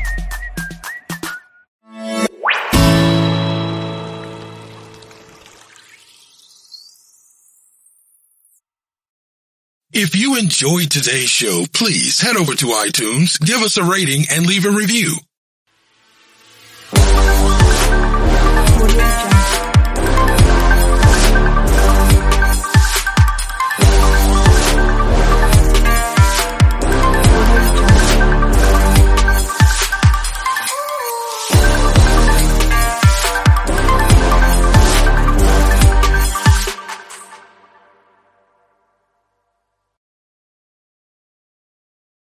When you're sick, every minute counts. So don't go anywhere.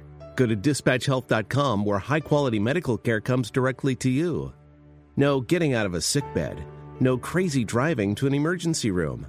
No endless paperwork. No hospital waiting rooms. Visit dispatch health dot com to learn about our medical professionals, then make house calls. Dispatch Health is covered by Medicare and most major insurance. Go to dispatch health dot com. Hello, everybody, and welcome to episode... Wait a second, actually. What is it, fifty-three? Yes. fifty-three. Yeah, yeah, sure, last time. We are sure about that. Yeah. fifty-two yeah. was last week, sure, of course. Yeah, yeah, yeah. Yeah. yeah. Okay, right, sorry.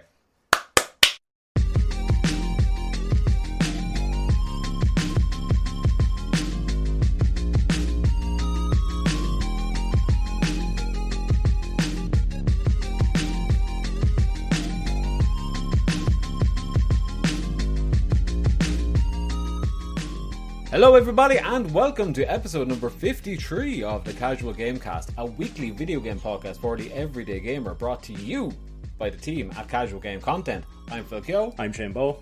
And... Uh-oh, podcast's so nice you've got to come on it twice. It's me, I'm Aaron. Hi guys.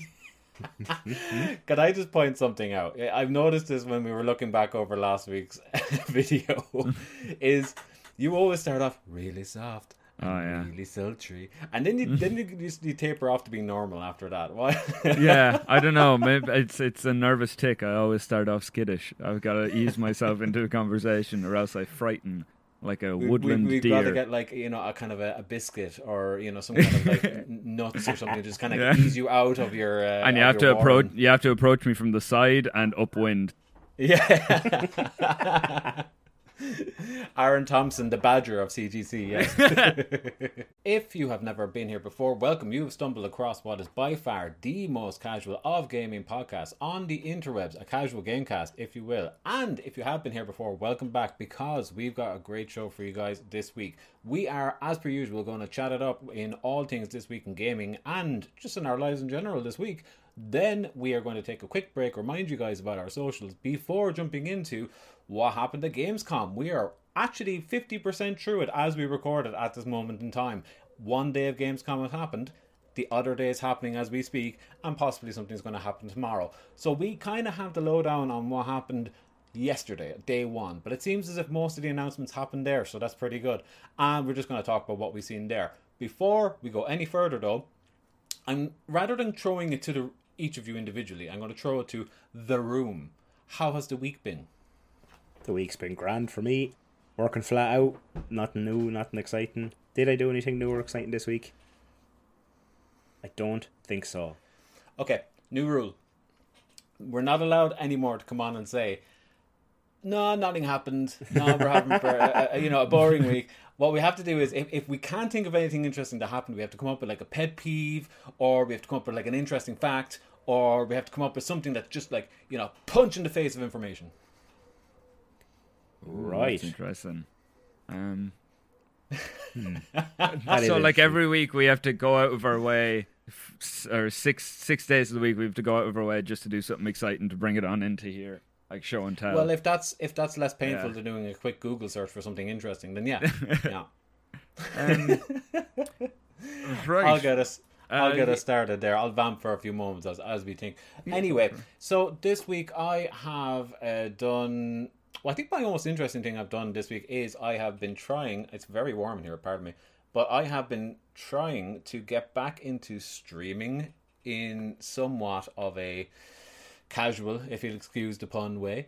And in doing so, I've been kind of setting up all my overlays and setting up like all of the little nitty gritty bits and pieces that you can kind of do. It's one of those things, isn't it, Aaron and Shane? I don't know how much you've ever messed around with like overlays and all that kind of crap, but like when I get into these things, I can't stop myself. I'm, mm. I'm losing days and hours and hours and hours just trying to get like my P S two footage to like, you know, fit inside this fake T V overlay and, you know, have my Casual Game Co stuff coming in and, you know, at the perfect time and all of these like random emotes and stuff happening. It's it's a whole thing. It's a whole thing. Mm. No, it absolutely is. Um, I mean, I love it, but it's always the case of like, you get something, you're like, oh yeah, that's grand and that's nice. And then you'll, you'll like implement it. You go, I love the way it looks. What if it was like just slightly to the left though? Yeah. And then you go, because I, I did it myself because I was setting up. I, I, I've only done one stream so far and I, I do wish to get into it more. But uh, I had to basically go into like Photoshop and After Effects and make my own stream overlays because there's none for just twenty-one by nine streaming. There also isn't twenty-one by nine streaming, which I found out afterwards, so everything I made was just squashed in anyway. Yeah, of course, yeah. Um, but yeah, uh, there is in a way, but um, not the way I was doing it. Um, that is interesting, actually. So if you've got like an ultra-wide mm. monitor, you're just going to have like the ideal situations. You have a game running here and you have like O B S over here because it can't actually display like Apex yeah. Legends at like this mad aspect. Yeah, so... The yeah, it'll either just give you the four by three um in uh I, well, I was using Streamlabs, so it either gives you like a four by three and you just have t- big black bars on the side, um or you can stretch it out and then you end up missing like vertical details. So it's kind of a, I've no idea what kind of a nightmarish stream it'd look like on a mobile device, but um, yeah, yeah, I had a look, and You've I mean, got a very it niche market there, yeah, yeah, for sure. It wasn't too bad because I mean, at least I was only streaming Ableton, so you're only talking about looking at like a music software and timelines. Mm-hmm, it was grand mm-hmm. that was squished in, but uh, even still, I was uh, I was fairly squeezed into the corner during my live stream. Um, well, lesson learned. Um, yeah, yeah. Now. Enough about that, I guess. But if anybody does want to follow the Casual Game Co. Twitch, you can do so. It is, as I said there, it's the same as all of our socials. C A S U A L G A M E C O on Twitch. Can't miss it. Can't be any simpler. Shane, anything interesting to say? Yes, I actually do. Some, oh, something popped into my head the other day, and it's because I are not in the other day right now. Aaron, they're mm-hmm. just talking about streaming music and stuff. I came across a YouTube channel the other day that I know Aaron would be interested in um, from a music perspective, and I know you would be interested in from a game perspective. So okay. The YouTube channel is called Jeff Plays Guitar. I can't remember which spelling of Jeff it is. He also has like a Spotify channel and everything. But anyway, what he does is he goes, what would, like, say, a Final Fantasy song sound like if it was played in the style of the music from Doom? Or, you know, what? Lately he's been on this crazy Doom kick where it's like, What does a, a what does the soundtrack of Bloodborne sound like if you played like the way music in Doom is played? And he just puts right. out videos like this all the time. And his Bloodborne one, he plays the boss music from the Ludwig fight from the D L C, and his Doom version absolutely slaps hard. It is a yeah. banger. I have not stopped listening to it. But he does it nice. with loads of games and loads of, like, it's mainly Doom music at the moment. That must be whatever his obsession is lately. But he has a ton of different games, like Final mm. Fantasy, Bloodborne. I think he did one for Castlevania as well. Um, but it's definitely worth checking out from both a game perspective and a music perspective. Mm. Uh, no, I definitely, I've definitely heard the name, or at least seen it before. Um... Yeah, no, I, I definitely want to. I, I want to hear that now, because especially anything just done in the style of Doom, it's such a, like, Mick Gordon is, mm. he is a human being. Like, I, I don't know how else. It, he, what a statement! He is. He, he just Shane. I I have to say it to you. It's been a year, man, but you are a human being. Sound, yeah. sound. I've always it's wondered. Just, I've never been sure. I, I don't know I don't know how else to describe it other than, like, I just see that, like, he's like just an ideal human being who you'd want to be, just in terms of like the music production, like the quality. mm. You know, like most of the guitars on the Doom soundtrack are literally just like pitch shifted um, chainsaws and stuff like that. Like the idea that the ideas that, that chap goes through and the work he does in terms of like audio producing, that he was working on Bring Me's um newest record, and you can just tell there's especially a section in like the middle of one of their songs, and it just goes into this Doom style breakdown where you're like uh, pitch shifted chainsaws and like the the dirty blown out drums and what have you.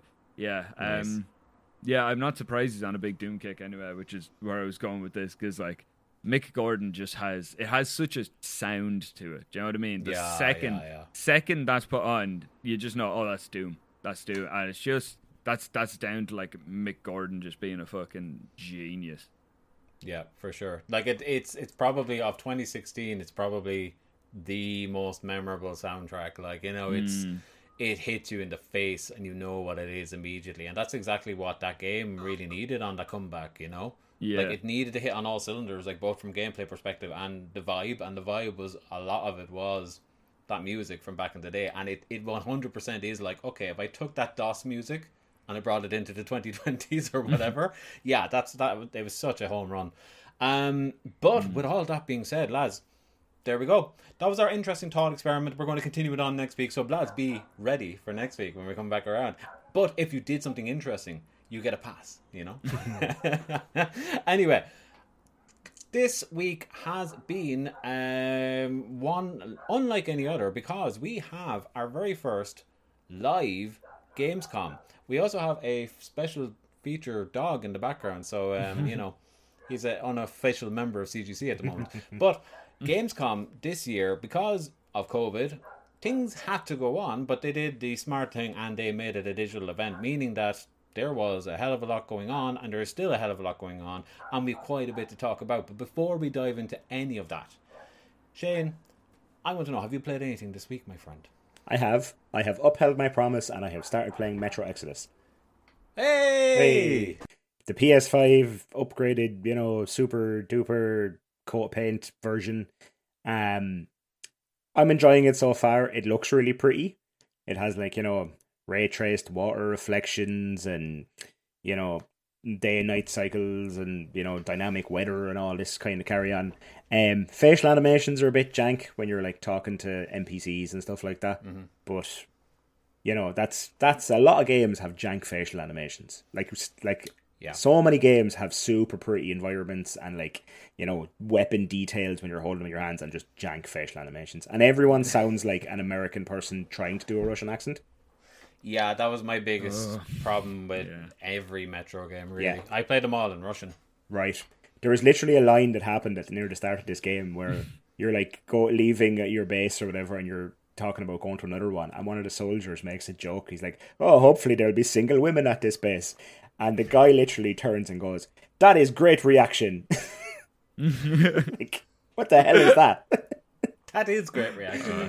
But the game, the gameplay is fun. It's fun now exploring these kind of semi-open areas. You kind of go on a train from, like, to new areas every couple of missions or whatever. And they're kind of, the train stops, you get off, and you kind of have these big open environments to explore. Find things. If it rewards exploration as well, if you're willing to go poking around, you might find, like, you know, I found night vision goggles, which came really in handy because I poked around enough, or I found, like, a silencer for my gun or new body armor or all that kind of stuff. Yeah. Um, it's quite tough as well. It's a hard game. It is a bit, yeah, it is a bit. I only played about half of it and I need to go back to it, but I do remember it being challenging enough. What what level are you playing it on? Is it, like, medium or hard? I or... just play everything on regular. I I sure, I, sure, I, I don't sure, care sure. much for, like, the hard, easy debate or anything like that. I just, whatever the game is set to when I turn it on is usually what I play it in. Yeah, of course. You know, I course. never even bother checking unless I'm really struggling. You yeah, know? Normally that's what it's built for. And then, like, you play yeah. on easy, it's just an easier version of what they were giving you in the first place. Or so you do. You end up getting the. Literally just the best experience because it's the experience that, like, it was built for that you're getting when you just go for that regular or whatever the immediately set difficulty is, like.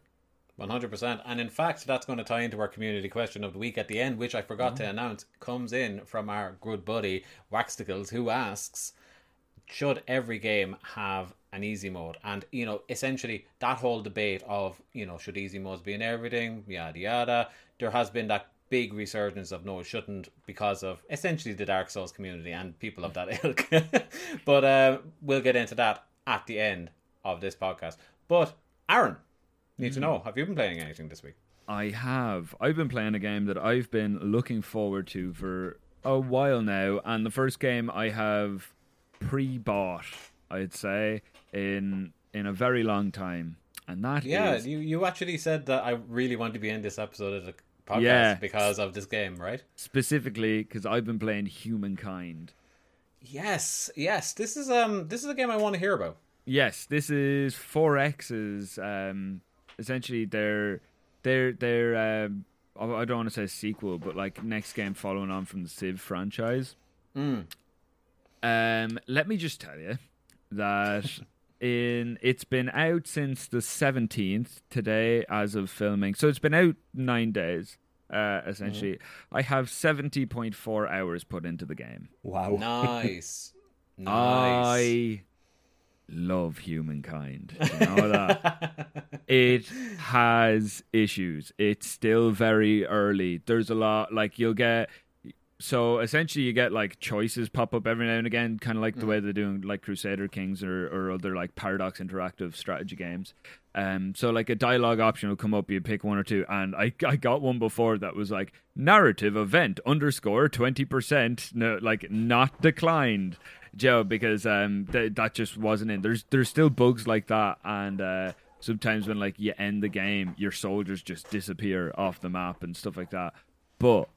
Everything like in between those moments, I'm like, it's just it's Civ with it, it's streamlined Civ six essentially the way I see it. Like, and the just you, you it feels a lot more like a story when you're playing it in comparative to six or sorry to Civ six. Do you know when like you started like, okay, I'm settling my city now, and then I have to develop this and build that. Whereas like.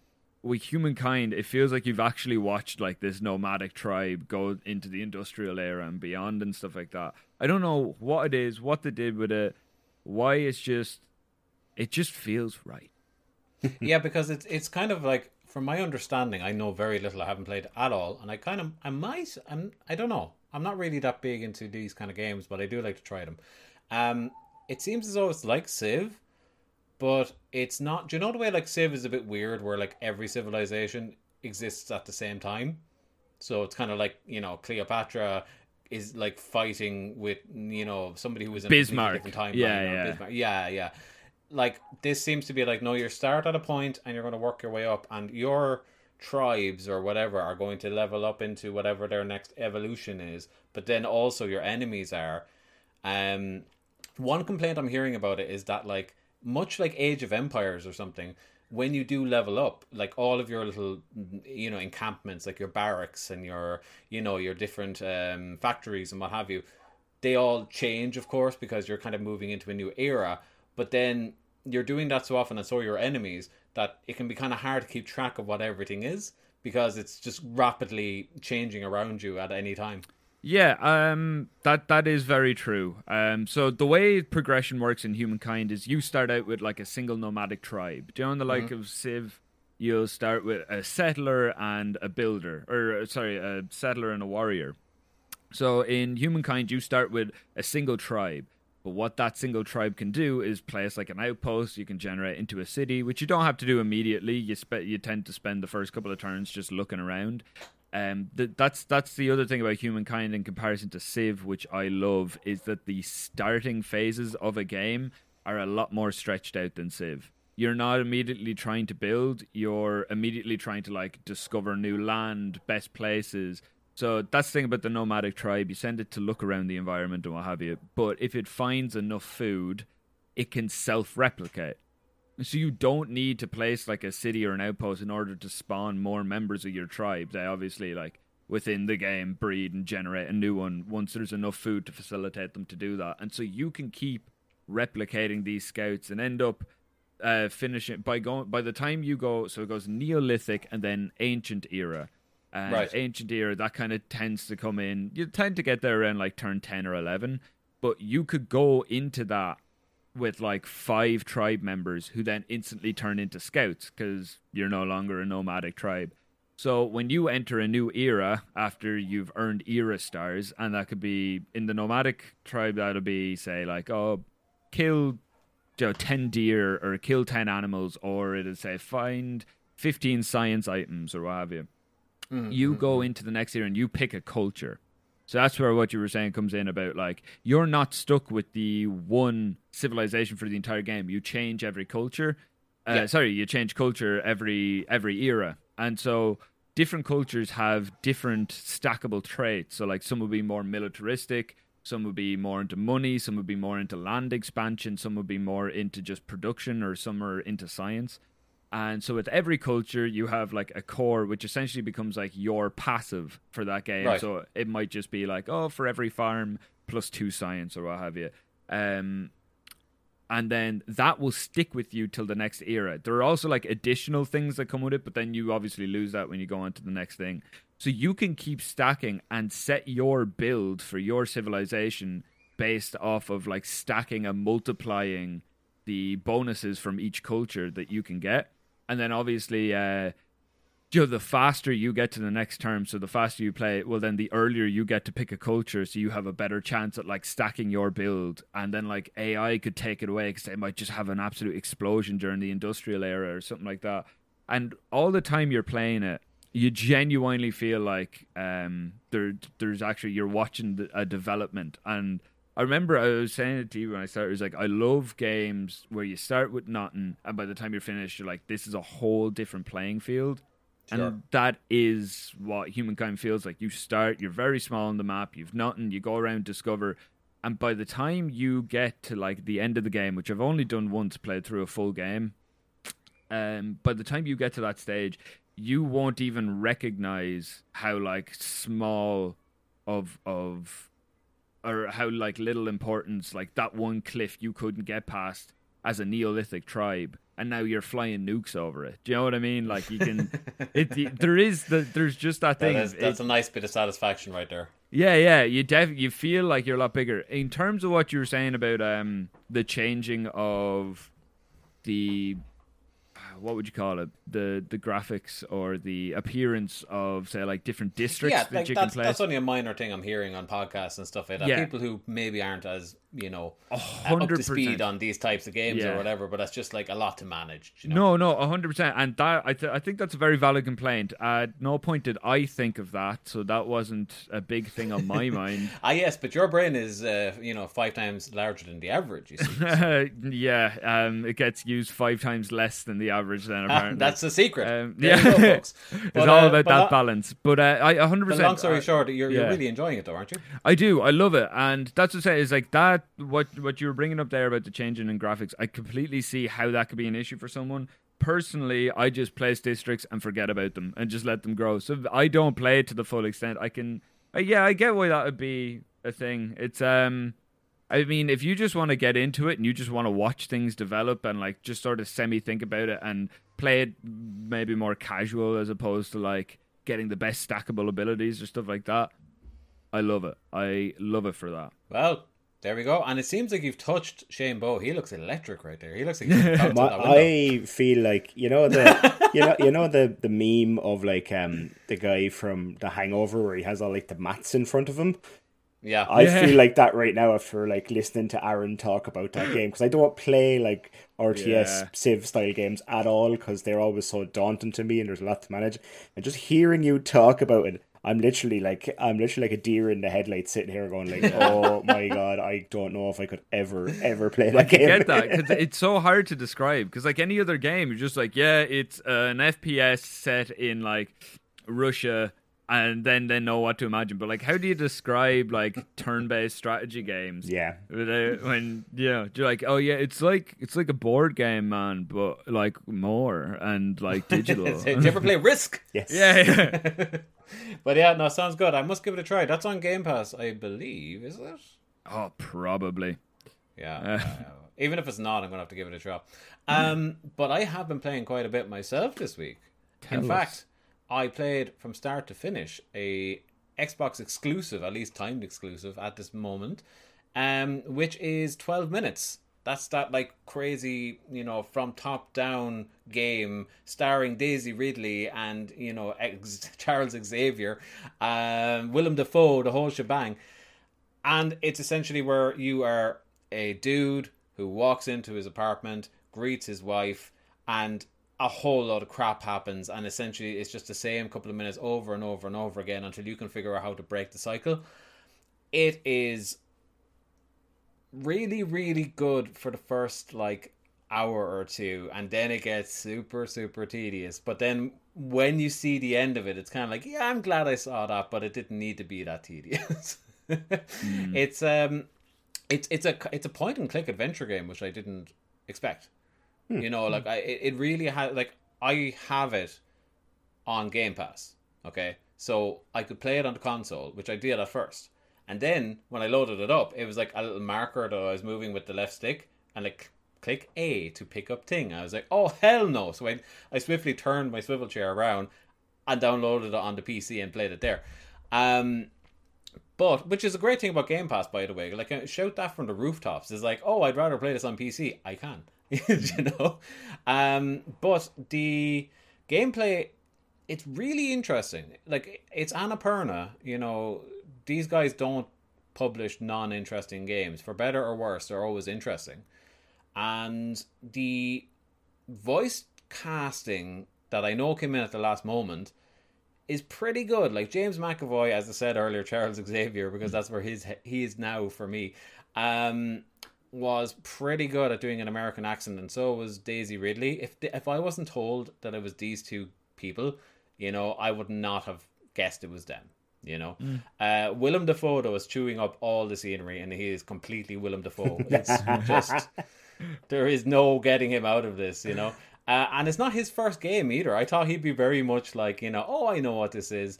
Um, he did that game with uh, Ellen Page, didn't he? The Quantum Break or no? Beyond Two Souls. It's it's from Quantic Dream. Um, Quantic Beyond, Dream, yeah. Beyond yes, Two uh, Souls. Beyond Two Souls. Beyond Two yes. Souls. Yeah, yeah. Yes, yes, yes, yes.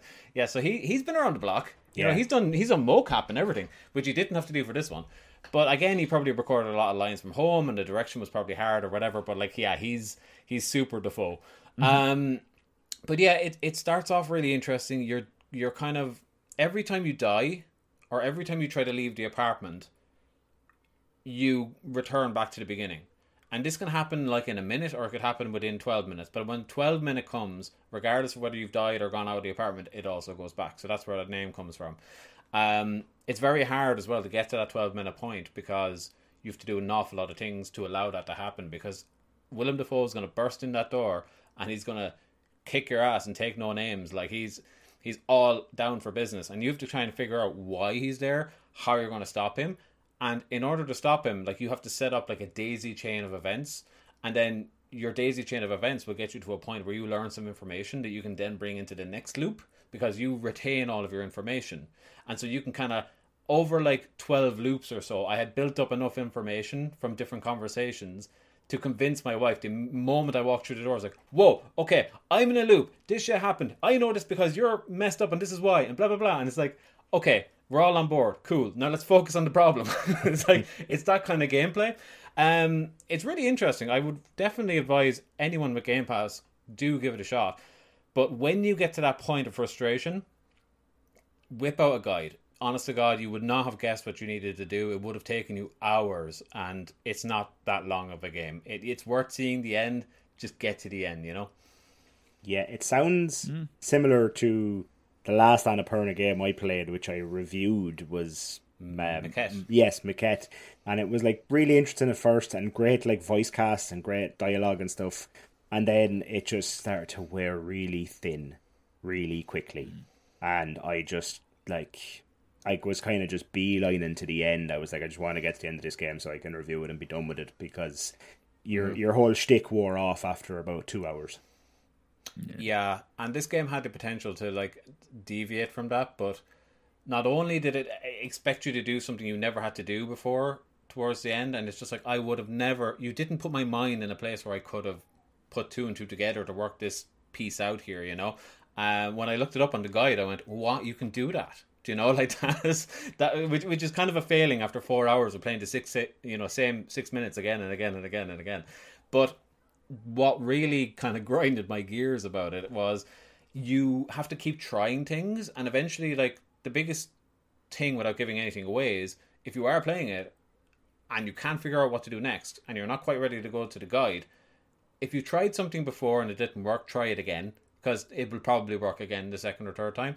But you do this kind of like cat and mouse thing of like, you know, remember that game, that board game Mousetrap, where you have to like do all the different mm. things before you get the mouse?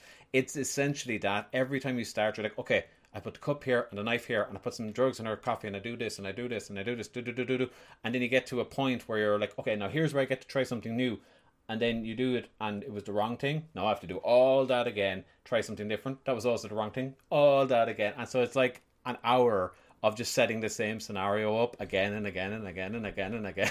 Yeah. So that can be a bit tedious. Yeah, I I haven't got to play it, but um, I, I definitely saw some coverage between like just people I watch on, on, on Twitch and YouTube playing it. I've seen some of some of the reactions to some parts of it, and people are um very shocked at some of the revelations that, that get thrown up. But uh, the other thing is I've seen them out of context, so maybe. Maybe they shouldn't be shocked. Maybe they should be more shocked later on down the line. But uh, I'm interested to see it, because um, that was the first yeah. thing I noticed was, especially you associate point-and-click games almost with just like two D pixel. I, I mean, I... Like I went in, and stuff like yeah, that. Yeah, essentially. And when I saw it, I was like, oh, it it did. It looks it looks very interesting. I, I do I want to give it a shot now. Do, do, do. Um...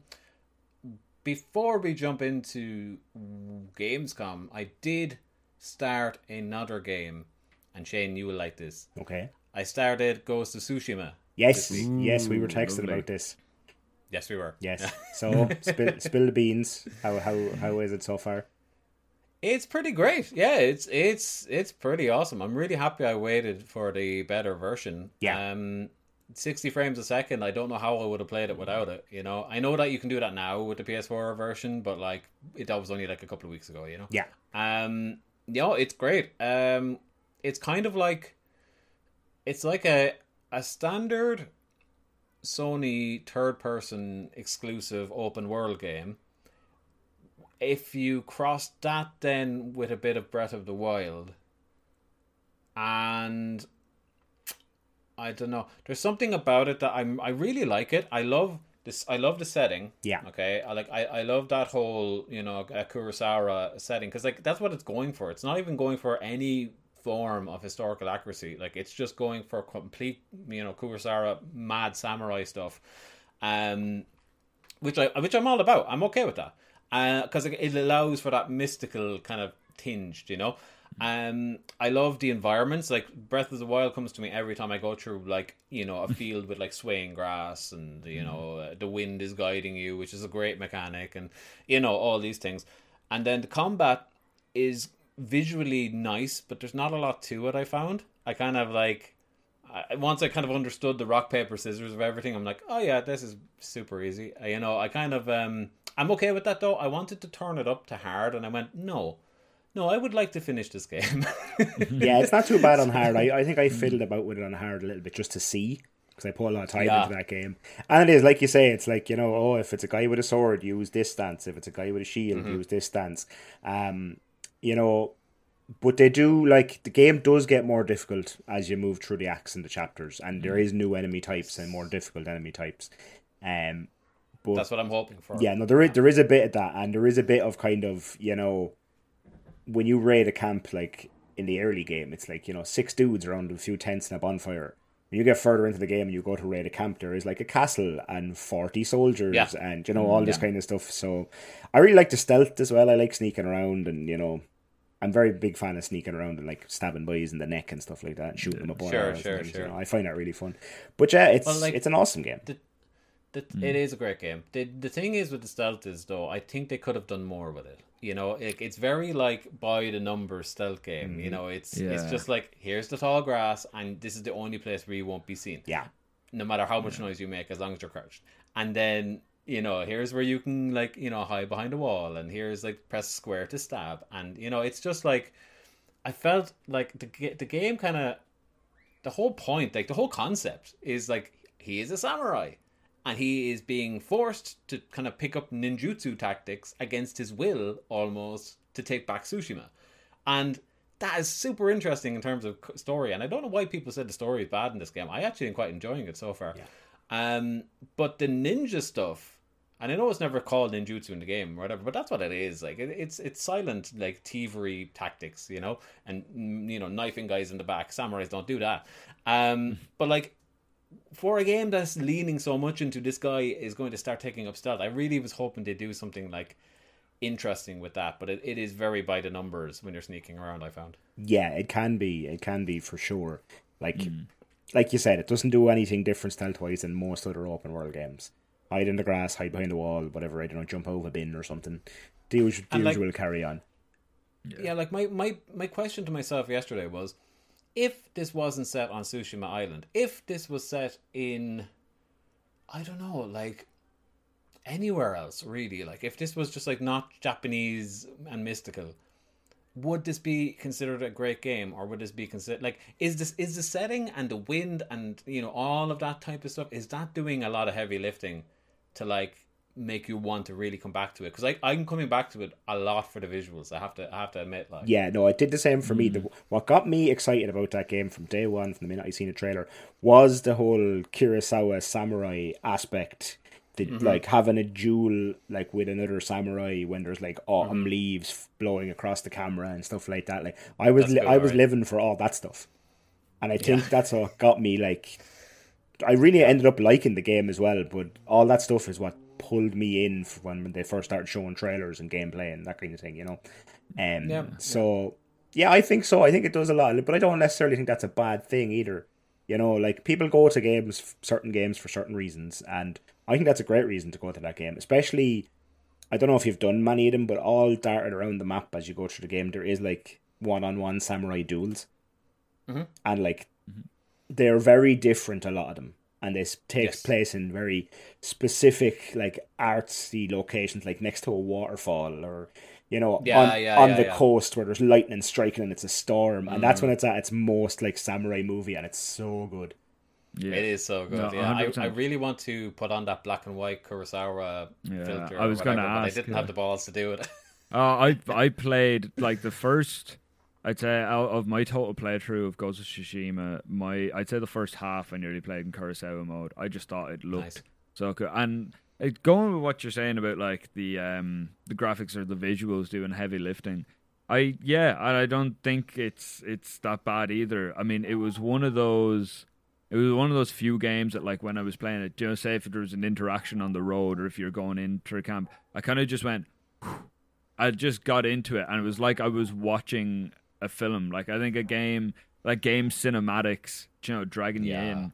Now, it's definitely something to commend the game for as well. And the same with what you were saying, Bo, of like um you know, they'd have duels next to like unbelievable backgrounds and um mm-hmm, mm-hmm. the artistic design is fantastic. Like yeah, I, they absolutely knew what they were doing. I, they did. Uh, I, I don't want to use the word robbed, but they definitely took a lot of inspiration from the likes of Kurosawa films with um.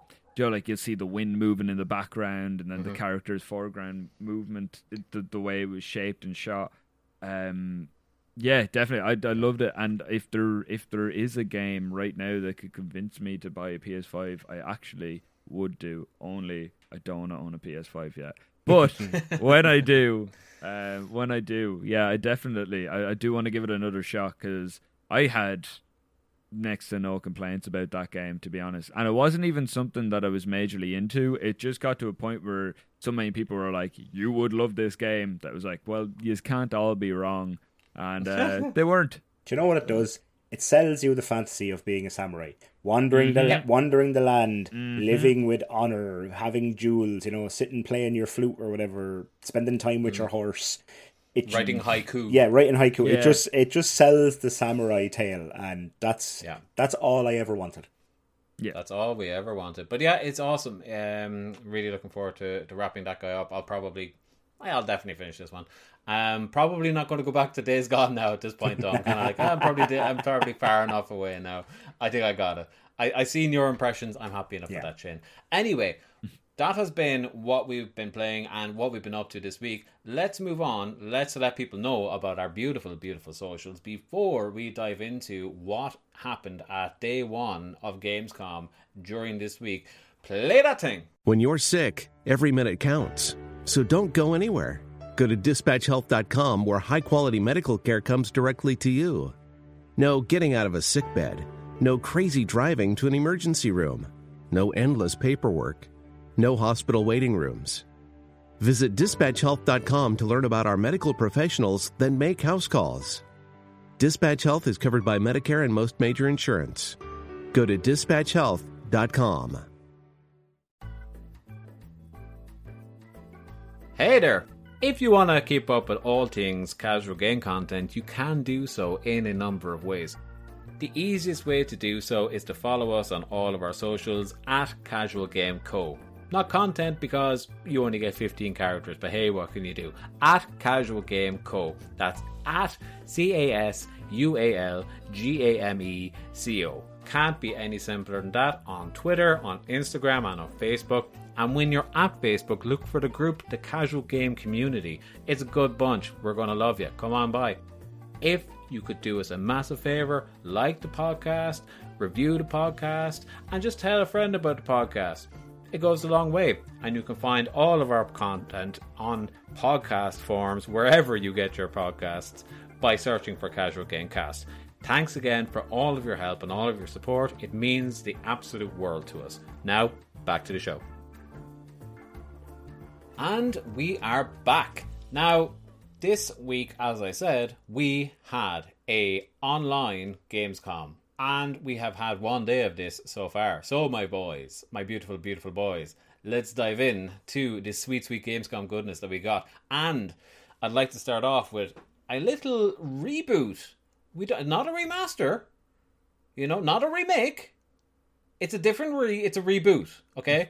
And I like to see this because it's of a game series that's actually near and dear to my heart for all the wrong reasons, which is Saints Row. Saints Row is getting a full-on, honest-to-goodness, grounds-up remake, or reboot. It's so hard not to say remake. uh, what do you guys think of this? Have you seen any of it? Uh, I saw yeah. the trailer. Yeah, yeah, me too. Okay, me cool. Too. What um, did you think of the trailer, my boy, Aaron? Well, they didn't... Yeah, I mean, it, it looks like it's taken a better... Uh, better direction than the series has decided to go. It looks a lot more grounded, at least. Mm-hmm. Well, as grounded as Saint Row gets. Um, yeah, yeah, yeah, exactly. It, it doesn't look like it's... I mean, I, I feel like maybe at some point Saints Row, it tried to like straddle the line of like satire and over-the-top humor, but I think it just it got so ill-intentioned it ended up becoming what it was taking the piss out of.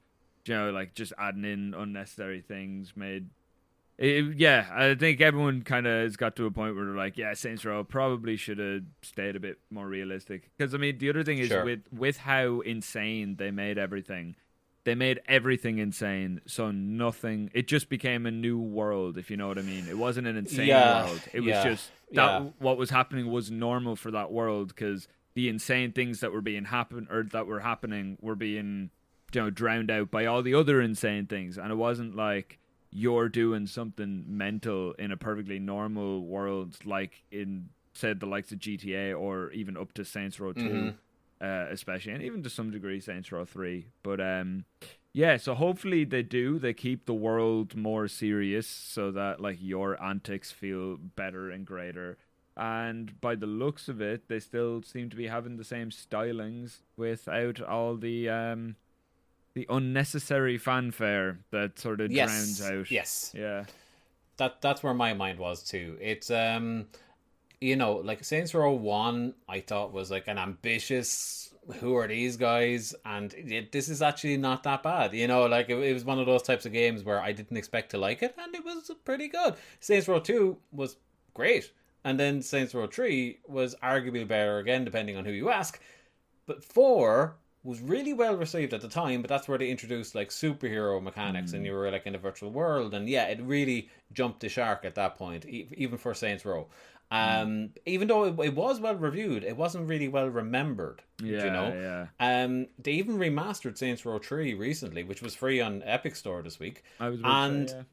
you know, people jumped at that. It's like, yeah, this is what we want. So like, obviously the proof of concept when they remastered that was, are people still interested in non- superhero Saints Row? Oh, they are great, because we're remaking it. Um, it's it the trailer's C G trailer. It's not gameplay, so obviously, you know, pinch of salt. There's nothing really being, you know, shown here apart from the fact that unless that shirtless dude is called Johnny Gat, I don't think that character is going to be around anymore, and I'm kind of okay with that. Um, and it does look like a whole new refresh of the characters, and if that C G I trailer is any indication of what we're looking at in terms of graphical fidelity, it looks pretty sweet. Mm. So I'm all for it. I'm all for it. I want to see more, obviously, um, but I'm all for it. Shane, any um, thoughts, or should we move on? No, no, I'm happy. I'm like happy with the trailer. Looks good. Looks like what Saints Row should be. Saints Row was always the let's be G T A, but let's, like, video games aren't supposed to be too serious. G T A always went the slightly yeah. more serious route, even though G T A is, like, farcical in itself. But, like, they always went the slightly more serious route, so Saints Row were always like, let's be G T A, but in video game form, where it's great crack. And this looks like it's getting yes. back to that, the right amount of that, because, like you said, it went too far. Yes, and, and when I looked at it as well, it kind of reminded me of, what if Saints Row, but also Fortnite? Yeah, a little mm-hmm. bit, yeah. It has yeah. that look about it slightly as well, yeah. Mm-hmm. Mm-hmm. Mm-hmm. Mm-hmm. But yeah, we'll we'll wait to see more. Uh, but another thing that we'll probably wait to see more, that maybe Shane will be more excited for, is Marvel has a new X COM style game apparently coming out, or at the very least, the X COM people are making it. We can only assume. We can only assume. Uh, Midnight Suns. Any interest, Shane? Um, I looked at the trailer. I don't play much like strategy games or R T Ses or anything like that. I was wondering, was this taken f- more of like as a comic book or superhero fan? I was wondering, is this taken from a specific comic? Is it a made up thing? Because like there's a quite a mix of characters, but you know they're all black and gold and glowing suits and stuff like that. Very much driving home the whole sun thing. Yes. And I was like, is this from a specific thing that I don't understand or have never heard of, or is this a whole new thing that's been made up just for this game? Yeah, I'm not actually one hundred percent sure. I'm actually doing a very quick Google as we speak. But it strikes me as something that has some kind of step or some foot in uh, comics or what have you. But whatever the situation is, and maybe I'm not seeing much here, but maybe if it is or maybe if it isn't, it seems like we have a reason for all of the Marvel Universe to come together and fight a big bad that isn't the ones we know, meaning that much like Ultimate Alliance, we probably will be able to recruit mm. the other big bads into your team and use them, because you've just got like one singular dude that's not really one you're too familiar with, which is nice because you can fight him with all of, with all of the people, you know. Um, it's looking pretty sweet. Like, I like X COM. I never played enough of it because I never really liked the look of it, if that makes sense. Um, I liked the idea of it, and I'm not the best R T S guy, so like even an action R T S like X COM, which is the game I was trying to think of when we had the all-cast guys on, um, even a game like that, I kind of I kind of fall off of it a little bit. It's a little bit too hard for me to play visually or something. But this, it maybe the Marvel license will be enough to, you know, push me through. Maybe, maybe that's what. Here, here's hoping. It's the Marvel license has piqued my interest, and especially the mixed bag of characters as well has kind of piqued my interest. The fact that like Blade is in there, Ghost Rider, Iron Man, Doctor Strange, like it's a weird mix of Marvel characters to just shove together. So I'm interested to see why yeah. or what's going on there, and why they chose those particular characters to be all shoehorned in. Blade and Ghost Rider, like front and center as well, like you yeah. know, like especially Ghost Rider. Ghost Rider, like, is heavily in that trailer, you know. Yeah, definitely. Yeah, he's really there. Like, maybe Nick Cage is coming back. Who knows? Mm. uh, but you are the R T S guy anyway, um, Aaron. So, like, does this interest you at all? Are you more so? No, no. Give me God tier looking down on my tribes. Yeah. Um. No, it doesn't. Doesn't interest me much at all. I mean, that's and it's nothing. I don't know. I never, never actually got into playing X COM. Um, which is weird because I feel like it would be something I definitely end up getting into. But yeah, every probably. single interaction I have had with X COM has been clips of people like smashing keyboards over like ninety-seven percent accuracy misses, and I That's don't want to join. That's the kind of stuff that wrecks them. my head as well. Yeah, yeah, I don't want to. It's a bit too um, R N G for me at times. You know, when I don't know. Sometimes I, I get a bit miffed when I see games that are like, employ your strategy, and then just randomly sometimes it won't. It'll have been pointless, you know. Yeah, um, yeah, yeah, yeah. Yeah, that sort of uh, idea of the game annoys me. So um, I probably may I'll, I'll have a look closer when it comes to release. But um, as for now, I, I'll, I'll be honest. It's it's been knocked off my chopping block of games to possibly get through this year. Well, somebody mm. writes Stan Lee. I'm sure he's going to want to know from the grave. Um, but moving swiftly on, Halo. We finally get a release date for Halo Infinite, and it is coming to us on December eighth without a campaign and without co-op. Um, it's strictly going out for multiplayer in order to get it out the gap for the holiday season, it seems. Um, it looks pretty cool. Like the trailer that they, they showed some gameplay, I think at the wasn't at the Microsoft event, it was actually at Gamescom. And it looks pretty cool because I could be wrong. I am trying to go through them all again in between other games on the Xbox. But like, I don't think we've ever seen a situation where like Master Chief was, you know, interacting with the normal populace. You know, like he interacts with like the Colonel and other Spartans and aliens. That was generally about it. But in this trailer, you're seeing like, you know, uh, Spartans kind of dropping down onto the battlefield, and there's like kids with hoodies and stuff like running across, and he's like, "Don't worry, kid, I got this," or whatever. Boom, boom, boom. And like, I just, I had to like weirdly take a moment and go, "Is that the first time I've ever seen him interact with a civvy?" It probably is, you know, mm. in like six games or whatever. Like, you know, it's a bit nuts, but it does look pretty shiny. And I think getting multiplayer out there, whilst it doesn't suit everybody, I think it is a smart move that if, if that's all they, if they could just deliver one thing, I think multiplayer, which is free, keep that in mind. If you have an Xbox, it doesn't matter if you have Game Pass or not. Multiplayer is free. Um, that's going to get a lot of people in on that, you know, Halo shooty, shooty space or whatever. And then when that does come in January or February or whenever, you know, they're, they're, they're on it. They're, they're there for it, you know? Yeah, this is what I was about to ask. Is this like a Warzone, Fortnite type deal? It's just there's no cost to entry, so like, yeah, it's a little, I won't blame Microsoft for this, I blame the news outlets more. So it's a little like dick movie going like, "Oh, Halo Infinite has a release date, click on our article," and you're like, yeah, it's just the multiplayer for Halo Infinite. It's just Halo Infinite. Halo Infinite doesn't have a release date. Halo Infinite multiplayer yeah. has a release date. Oh, let me let me retract let me retract let me retract okay, I'd read something incorrect. It will, in fact, have the campaign. Oh, it will? It won't have co-op campaign. Okay. And it won't have... Sorry. It won't have cooperative campaign multiplayer or its map editing forge. But it will have the free-to-play multiplayer mode, and it will have the standard one-player campaign. Oh, okay. So it is actually Halo Infinite releasing then. It's Which is like a full package. Yeah, that's really fair. No, that's yeah, that's that's yeah, completely yeah. fair. Well, when, when it was just multiplayer, I was like... Redacted. Yeah. Redacted. When you said just multiplayer, I was like, oh, those sneaky, sneaky Microsoft boys. And then you were going to throw the news outlets under the bus. It's like, no, Microsoft are fine. But no, it's uh, it, it is looking good, and I, I, I want... I really hope this goes well for them. I think, I think, is it three forty-three makes them these days? I think they need this. I think they need this to really hit well, you know? Um, so here's hoping. They also mm-hmm. announced uh, Xbox Series X with like a Halo skin and mm-hmm. a new controller and stuff. Uh, it looks about as nerdy as every Halo one that's ever come out. So if that's your thing, mm-hmm. all power to you. Um, the controller that was announced at Gamescom that I'm interested for, I don't know if either of you have seen this, is the one for the new Hor- Forza Horizon game. Yeah, I've seen it. It looks tasty. Ooh, it is class. Mm. It is so tacky. It's brilliant. Yeah. I love it so much. It's like translucent yellow with like neon pink and blue accents. Ah, oh, it's so cool. Yeah, it does look awesome. I'd, it's, yeah, I'd like to own that as well. Yeah, yeah, yeah, yeah, yeah. Well, Shane, ah, put it down on your Christmas list, mm. my friend.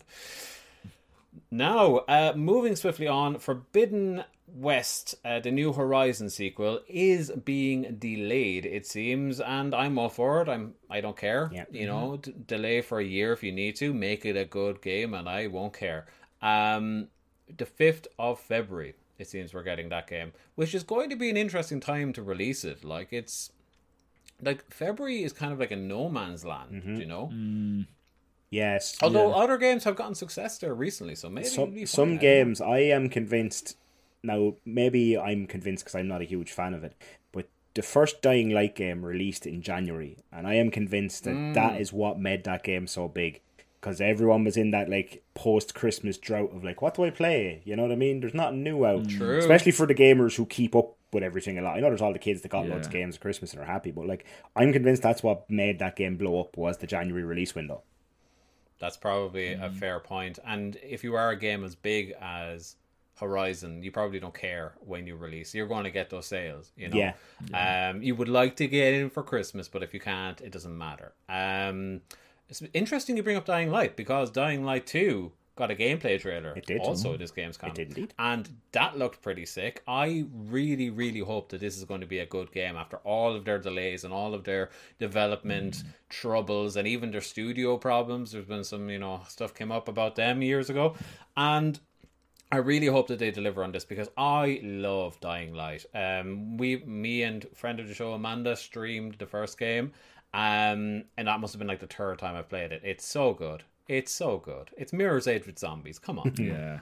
Yeah, I played I played a good lot of it. It was one of those few games that I got to play with um, a team of mates. And it is. It's just, it's one of the, again, going back to um, Shane, what you were saying about the January release window.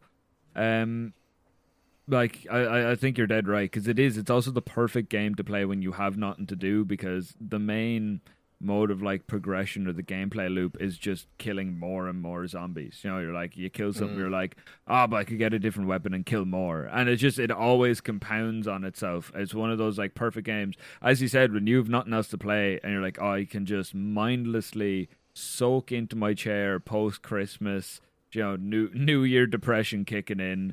You're ready to go, and you're just one with the chair, slashing away at as many zombies as you can. It is. It was one of those. It's one of That's those great. very, um, very, very enjoyable multiplayer experiences. Now, I do. I must say. That's that's the thing. I had never played a multiplayer until we streamed it, mm. and like when you're playing it by yourself, it's like a high eight. You know, it's like a, yeah. it's like a, somewhere in the eight range. It's not perfect by any means. It has its flaws, but it does some really interesting things, and it's a, it's just a fun game. Like the, the movement is just fun, you know. Yeah. But then you bring in another person or two or three, it just opens it up. Like it's it's so seamless as well, you know. Oh, like one hundred percent, yeah. Nothing changes. It's just the, the world goes on, and like the difficulty will scale as it needs to, and it all just works. And it like that's what's impressive about it, you know. Because I remember playing Left four Dead with crowd back in the day. And like the jank was real. Like you yeah. try to get somebody into that game, it was a nightmare. And then when they're in there, stuff just went wrong all the time. And then you look at a game as impressive in scope as Dying Light. I know there's zombies, but there's a lot going on. Um, and it just works. Like, you know, one person be on one end of the map, I'd be on the other. Everything's working fine. Do you know? It's crazy.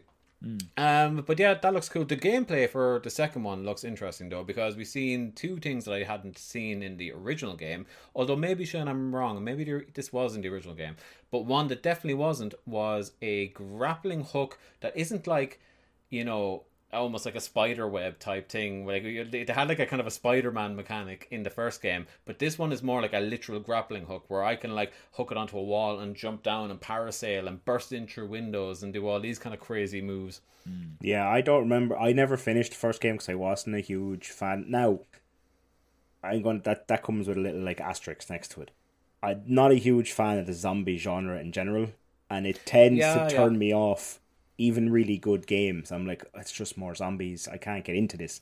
So Dying Light could have been a ten out of ten game, and because it's zombies, the back of my mind is going, it's just more zombies. This is boring me. You know what I mean? I just want to play something else. Yeah. So like, I could go sure. back and play it now and think it's phenomenal. Do you know? Yeah, it's it. The mechanics in it are what makes it sing. You see, so then when you get like a couple of hours in, and just like all these like grappling mechanics, or you can just you know zip up to the top of a building in an instant. And you can zip from building to building like Spider-Man. It becomes pretty nuts. Um, but yeah, and just to top it off, the thing I was wondering, I wonder did this ever make it into the first game, was when he grapples into a building, he then sees a zombie out a window, and he like rushes at the zombie and grabs him, gives him a bear hug, and essentially like lands on him from the building, out through the window, down onto the ground. That's a cool mechanic. I want to do that all the yeah, time. Yeah, I'll never, really cool. I'll never, I'll never come down off a building normally again. yeah. yeah, if that's but, uh, if that's the main focus of Dying Light two, is just smoother, cooler ways of killing zombies. I think that's all that man. game needs. Yeah, that's all that game really needs. Like if I can suplex uh, mm-hmm. a poor unsuspecting zombie in his early twenties. Off of the highest, yeah, off of the highest prime of his zombie life, he is getting. No, I'm not gonna say that joke. Uh, Moving swiftly on. Yeah, um, no, but like if I could like suplex or like judo flip some zombie off of like a twenty-story, ta- ten out of ten already. Like it's. I, you yeah, don't even, yeah, yeah, it's yeah. just I you're think a, you've got you're a man of simple taste, but this game might be the thing to fill. Yeah, yeah, like it, that's all I feel like they really need to focus on. Um, I mean, in terms of like grappling hook and slide mechanics, I mean, yeah, they're cool, but just fill that game with as many cool death animations yeah. as possible. That's all. The I beautiful thing about the original was like, yes, you do start off slow and you're killing zombies and stuff like that, but then towards the end, you're really only killing the ones that are in your way. Mm. You know, like you're you're it's traversal. It's all about Mirror's Edge style traversal, and that's like I love Mirror's Edge, Shane. I know you do too, and that's where that game really works. It's that like Mirror's Edge, but there's like extra obstacles that are in zombie form. You know, like that. Yeah. That's essentially what it is. But we digress. Shall we move on to Death Stranding? We've seen some director's cut footage of what's going to be coming in that game. It's all just like more mad stuff for Norman Reedus to like propel his various cargoes around the land. Um, I don't know. I, I've seen that they're going to be doing an upgrade path for ten dollars or ten euros. And so I might, just for the hell of it, upgrade my P S four copy. But I don't know. I, I, I didn't see anything in there that was like, oh, this is going to make me want to finish that game now. No, I yeah. I finished the game, and we know from our fifty-two odd episodes and I'm a huge fan of Death Stranding.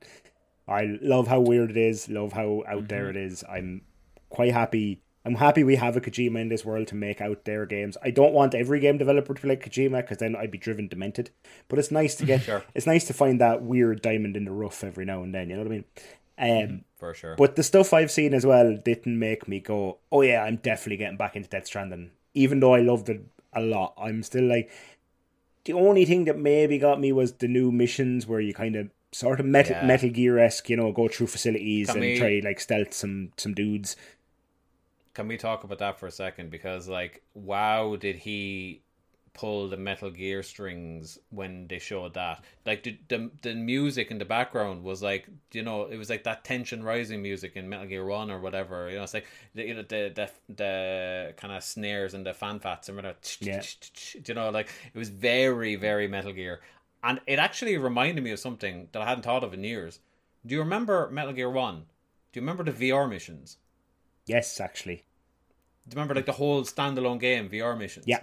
Like, that looks like this, but in Death Stranding. And in my mind, all I could think about was, Konami, why don't you just make Metal Gear Solid five spin-off, the V R missions, and just have it be like endless, like just even randomly generated missions of just crap. Like people would eat, I would eat that alive. Yeah. Mm. Yeah, it's such a shame that like Metal Gear is just locked behind Konami now forever. Yeah, exactly. Uh, but it looks like we're going to get some kind of a fix with this. A little bit, a little bit. And we get a new racing mode where there's racetracks to drive motorbikes and new cars and stuff and race yeah, against online leaderboards. And like, now, as someone who bizarre. built a lot of roads in that game, like a lot, mm. like I completed the roads. Um, this kind of looks a bit fun to me, because I always like, once I had those roads completed, I was like, I am sailing on through this game. No more tripping over rocks for my Norman Reedus. No, no. Yeah, but like it was the it was the journey to build those roads that turned me off, because I wasn't playing online. I I always play these games that have online functionality on or offline, because I just don't want to be messed with. Like, you know, in Dark Souls, that, I think that's where the yeah. it kind of comes from. I'm just like I'm just like I don't want to be invaded. I just don't want it. All right? Yeah. And then I just go offline, and I did that on Death Stranding, and only after I, I put it down did I realize, oh, I probably made this game a hell of a lot longer, because I was building every goddamn road myself and by myself, and it was just like gathering resources, putting the resources into the, you know, road building machine, and it's like, ah, you have put in like two percent of what it takes to build this road. I'm like, fuck. Yeah. yeah. As far as I remember with Death Stranding though, it was all cooperative stuff. No one could mess with you in Death Stranding, I don't think. No, they couldn't, but that's what I'm saying is in other games generally they can, or mm. there's elements that I'm not really there for. However, in Death Stranding, it's beneficial to be online. Yeah. And I didn't realise that. Right, right. Because yeah. when I went back to the game for like an hour or two, and I went on to online, you know, way of playing it, all of a sudden, like every road was in front of me, and like it was there was like a million emojis, but like everything was done. You know, I was like, oh, excellent. Yeah. You know? Yeah, exactly. But anyway, but anyway, um, we'll jump into that as the time comes. One game we probably won't jump into, maybe Aaron will be the outsider here, or maybe Shane will surprise me, mm-hmm. is Call of Duty Vanguard. Vanguard got its first trailer, which is essentially going to be World War Two once again in Call of Duty. I, for one, am so done with World War One and Two recreations in the flavor of Battlefield and Call of Duty. Like, I don't care if other games do it. I'm all for it, in fact, when people do it interestingly, but like, I just can't do another Call of Duty or Battlefield in World War One or World War Two at this point. I get yeah, that. I get I, that. Yeah, I think the problem is that there's just there, as you said, like there is no extra flavor that they're adding to it. It's just here's like another bombed village, mm-hmm. have another mission in it. Kill some fifty enemies. Kills gets you another nuke. You yeah, know? I mean, like if uh, the, the big thing that these are all missing. I know, like uh, there is a campaign and there is a story, but I would like to see like an actually decent war story, like a, a, a genuine mm. retelling of like a war story through a video game, and like genuine. Do you know what I mean? Uh, a bit. Yeah, yeah. You you do get a bit tired of like this forced narrative of like, oh well, yeah. in war some people are good and some people are just bad, and we're the good guys. Do you know what I mean? I'd love to see like a fleshed out, realistic interpretation yeah. of, of like any sort of battle. Do you know? World War Two went there for you. that. World War Two did. Mm. I played the campaign in World War Two, and you followed a very specific character as he pushed through France. And mm. the game actually ended when you reached the German border. That was the end of the game. So it was specifically about this character's push through mm. war-torn France trying to drive back yeah. the Nazis. And But was it... Sorry, I didn't mean to... No, you're fine. I'm, I was um, finished anyway. But was it like, you know, okay, you get like a three-minute or less well-produced cutscene of his backstory, and then it's like him getting out of a lorry with seventeen other guys, and it's just like, shoot, shoot, shoot, shoot, shoot. Explosion, you know, cinematic, mm. shoot, shoot, shoot, and then like another two moments of like backstory, and then shoot, shoot, shoot, shoot. Is it like, because like that's still to me, no matter where the setting is, is still that same thing. It is, it is. Um, do you know what I mean? Whereas like for me, like I think like games that have done, what's the name of that P C only World War Two game where it's just absolutely nuts, and it's just like, you know, it came out a couple of years back where like there's like fifty people just up on one battlefield doing um. all sorts of carry on. Um, games like that, or what I would like to see with World War Two, which I think maybe it's a bit hard to do because like it's it's a touchy subject. Um, I would like to see like an adventure game set in World War Two that is like you start off as like a young man or woman in this time, and you just like live a life. Do you know, like you you, you live a village, and maybe you're a couple of hours in before you ever see a gun. Yeah. Do you know? Like, I mm-hmm. want to see something ambitious that really goes for, like, yeah. setting the tone and setting the world. And then, you know, if there has to be combat moments in there somehow, maybe, yeah, grand. But, like, I want to see, like, a reason for me to care. You know what I mean? Because, like, just dangling World War Two was terrible. It was. I know. I'm aware. Yeah. in front yeah. of me, it just isn't enough anymore. Yeah, you know? it's, it's, it's just, it's the Call of Duty-isms. This new one is going to follow four characters playing, like, um...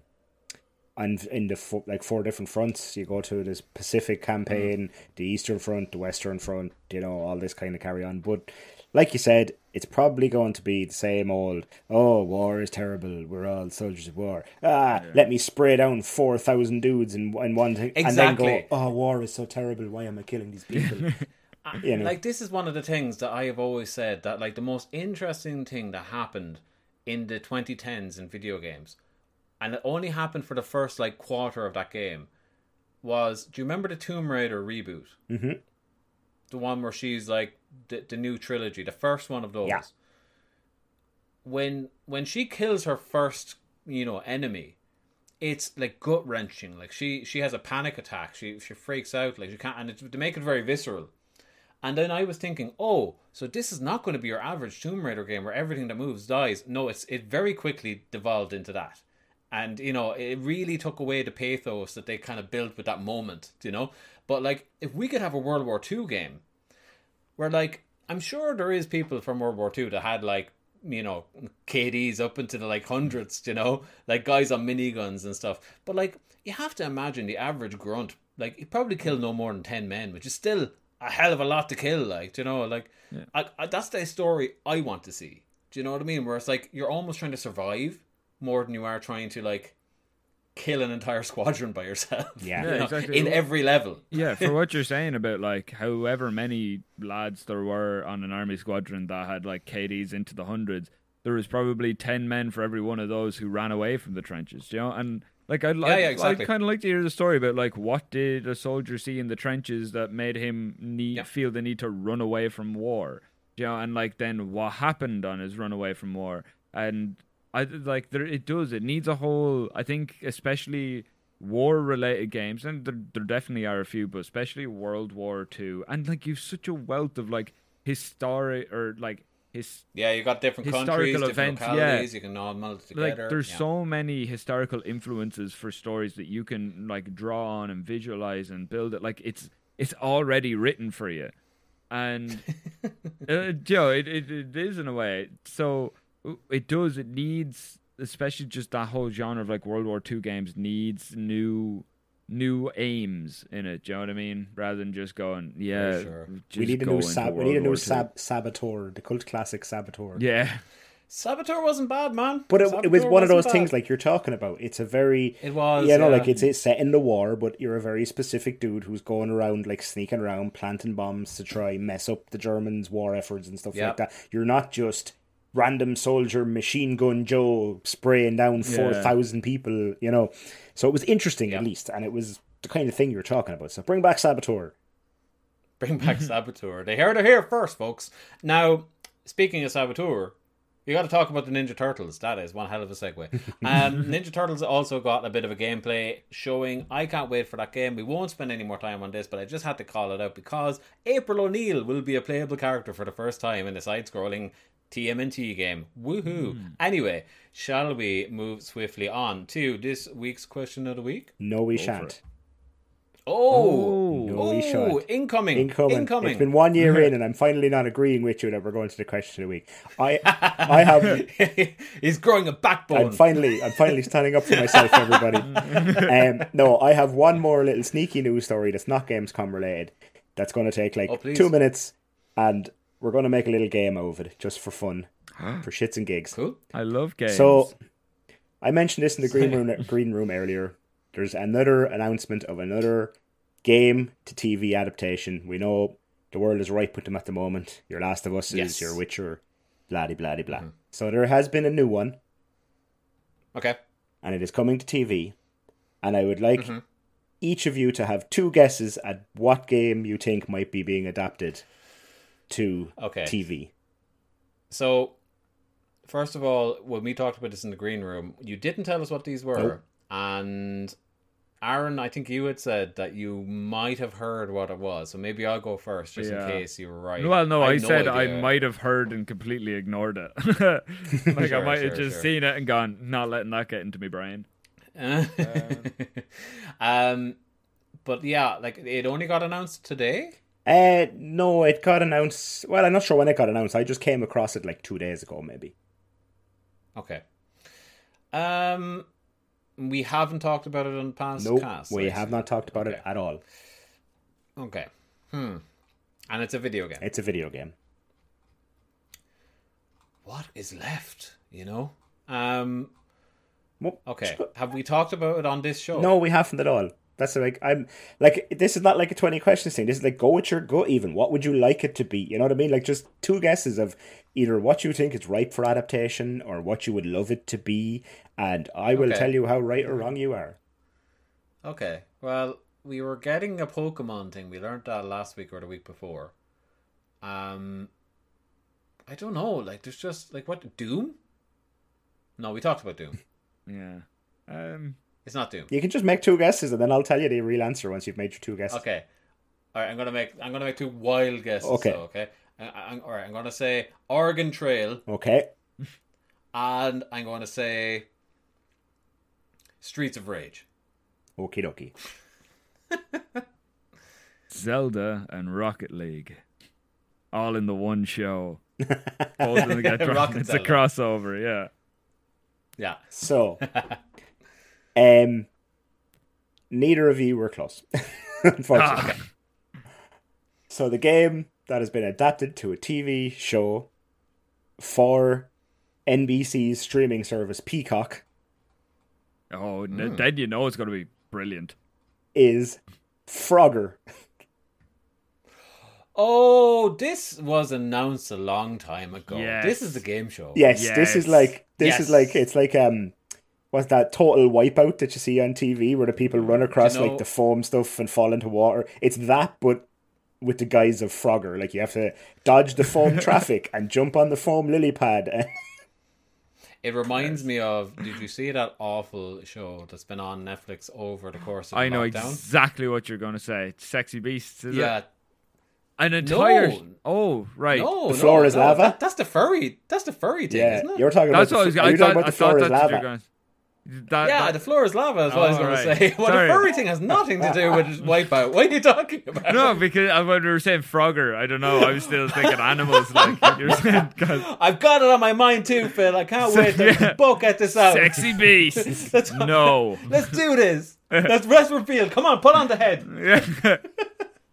But no, um, yeah, it's very, very similar to Flora's Lava from what I could see. Yeah. Um, I, the only reason I didn't think of that, well, I probably wouldn't have thought of it anyway, but the reason I didn't think of that was we had actually, I'd say halfway through the year, we had reported on that on this very podcast. Really? Uh, it, yeah, it had been picked up and had been picked up as a game show. And that was the news where it's like a game show. And that was all we knew. Right. But now... what was been shown and what I saw that made me think of Flora's Lava um, is the kind of what came out this week. Yeah, it is just that. It's just the Flora's Lava. It's Total Wipeout. It's, you know, it's all those shows combined into one with the guise of Frogger wrapped around it.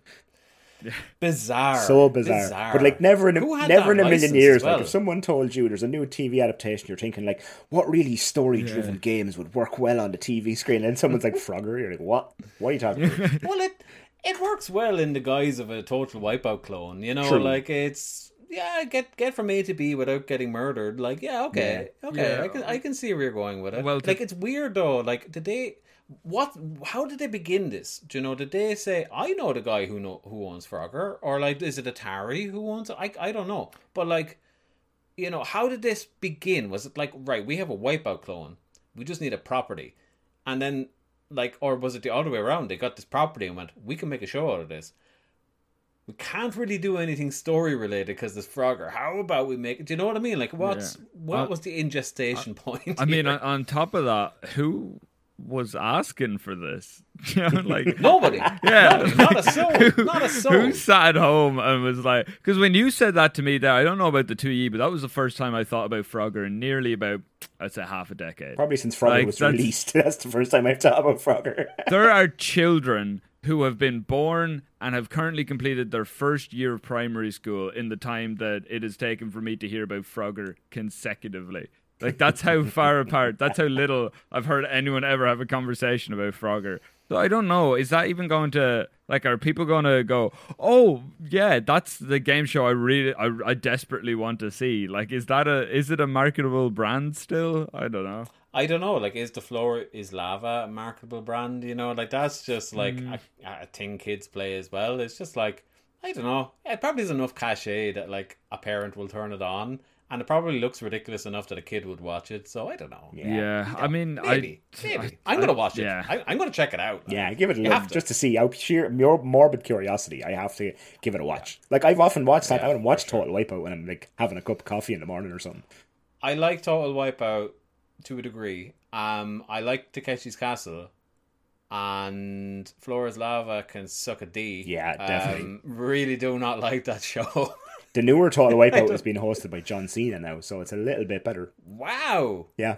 Really? Yeah. Oh. Actually, we never talked about it because it was our fifty-second episode, and I think the week before that, the Allcast guys were with us. Um, Suicide Squad, watch that. Yeah, me too. That week. Um, just gotta say, John Cena. Hilarious. He, he did a great job. Hilarious. He did a great job. He made me laugh out loud watching that movie. Yeah. So did um, Sylvester Stallone. Like, he really got his stupid role down. Mm-hmm. Like, you know? Oh, for sure.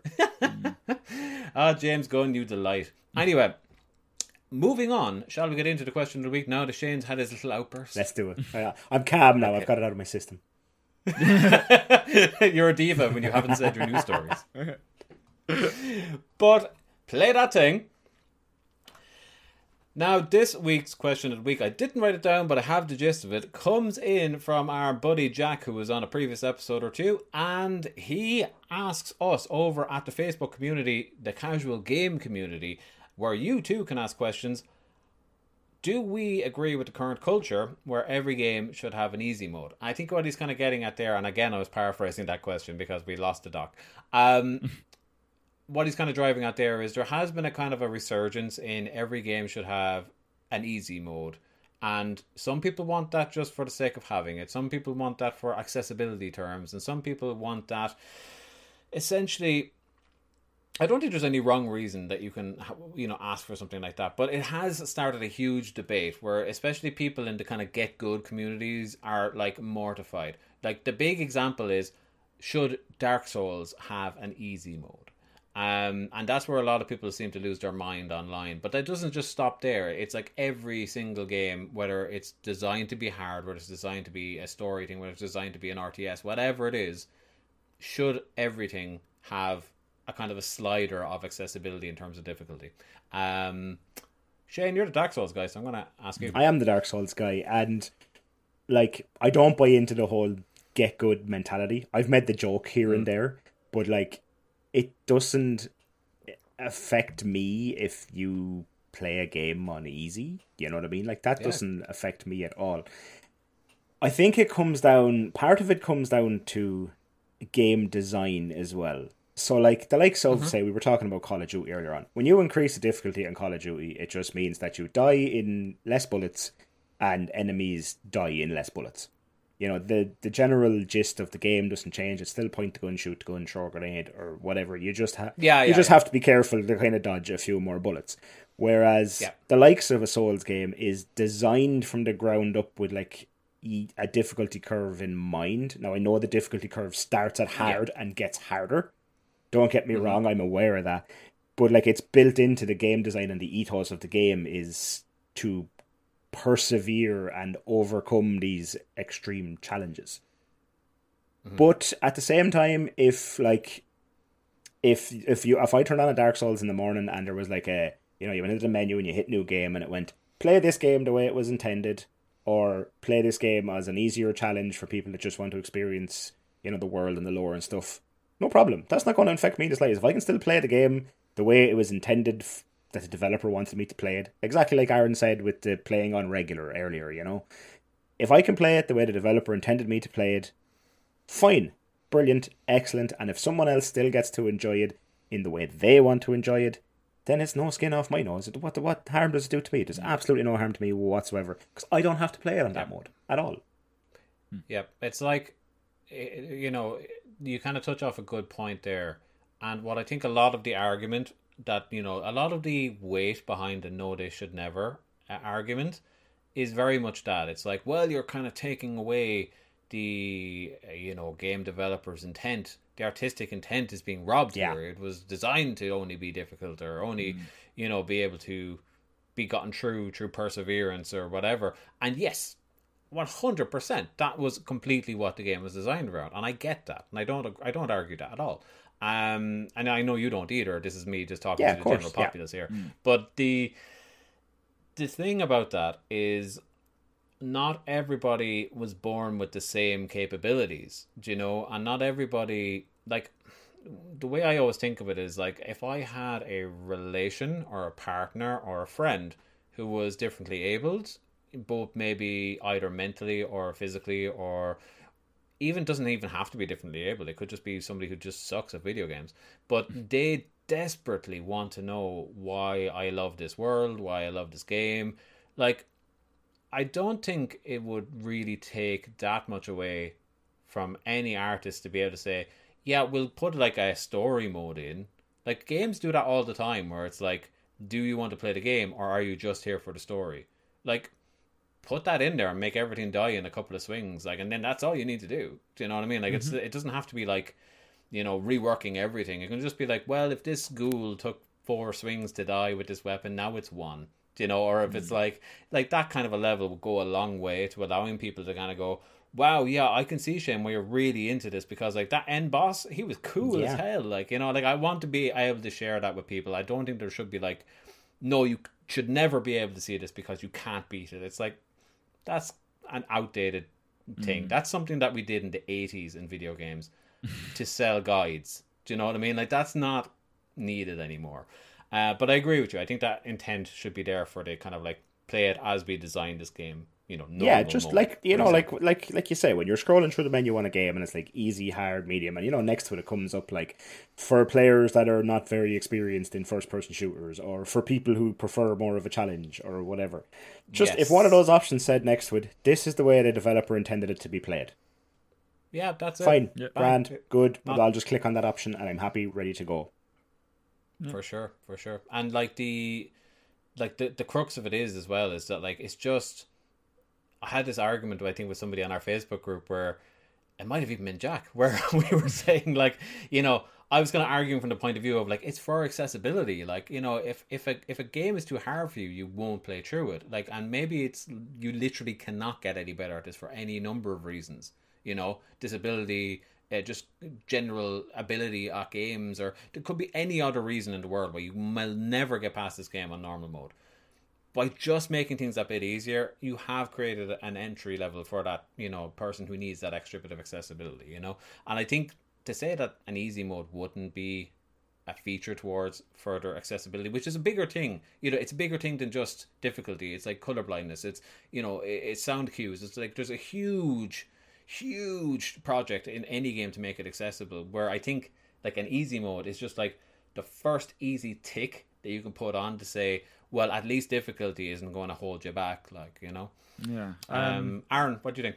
Yeah, no, I'm I'm in full agreement with the two years. I don't think suffering is a requirement for enjoyment at the end of the day. Um, I mean, just because you want to play a game and just because you want to see the game's characters and the game's world and what it's built and what it's put together, I don't think that that means you have to get angry and want to fire your controller against a wall. Or I think, like, you should still be allowed go, right, I want to do this, but I want to just, I, I, I do want to go down the road without smelling the roses, maybe, or whatever. You know, it's like, yeah, I don't want to be too too invested in this game, or I just want to zip by and get through it. Um, once yeah. it still has the original intent in it, then, yeah, you're not missing out on anything. You're just getting something extra. And then chances are, if there's an easier version, nine times out of ten there'll be a, a more difficult version, so go entertain yourself with that if if you know yeah. if, if that's what you're really aiming for. But um, that's the funny thing, because I've seen people in the same breath say, no, games shouldn't have an easy mode, why don't game more games have a hard mode? It's like, yeah, it's it's the same argument. You you literally want to make it harder, but you mm. don't want to make it any easier. It's the same thing. Yeah. Yeah, I mean, it's you know? It's also I, I don't know if it's a direct comparison, but it's kind of like saying, oh, you, you want to listen to music? Well, you have to listen to it on, like, vinyl for now, and you're not allowed to stream sure. any more music. Or, Joe, you know, like, the, the, nobody's benefiting from that cutting off of accessibility. You know, exactly. Let more people enjoy it, in my eyes. Um, like, why not? Why can't you give Dark Souls to your grandmother and have her beat it? Why not? Yeah, exactly. Yeah, yeah. You know? Yeah. Exactly. Just let her, let her at it. Let her, and let that's... her spit her dentures out against the wall in frustration.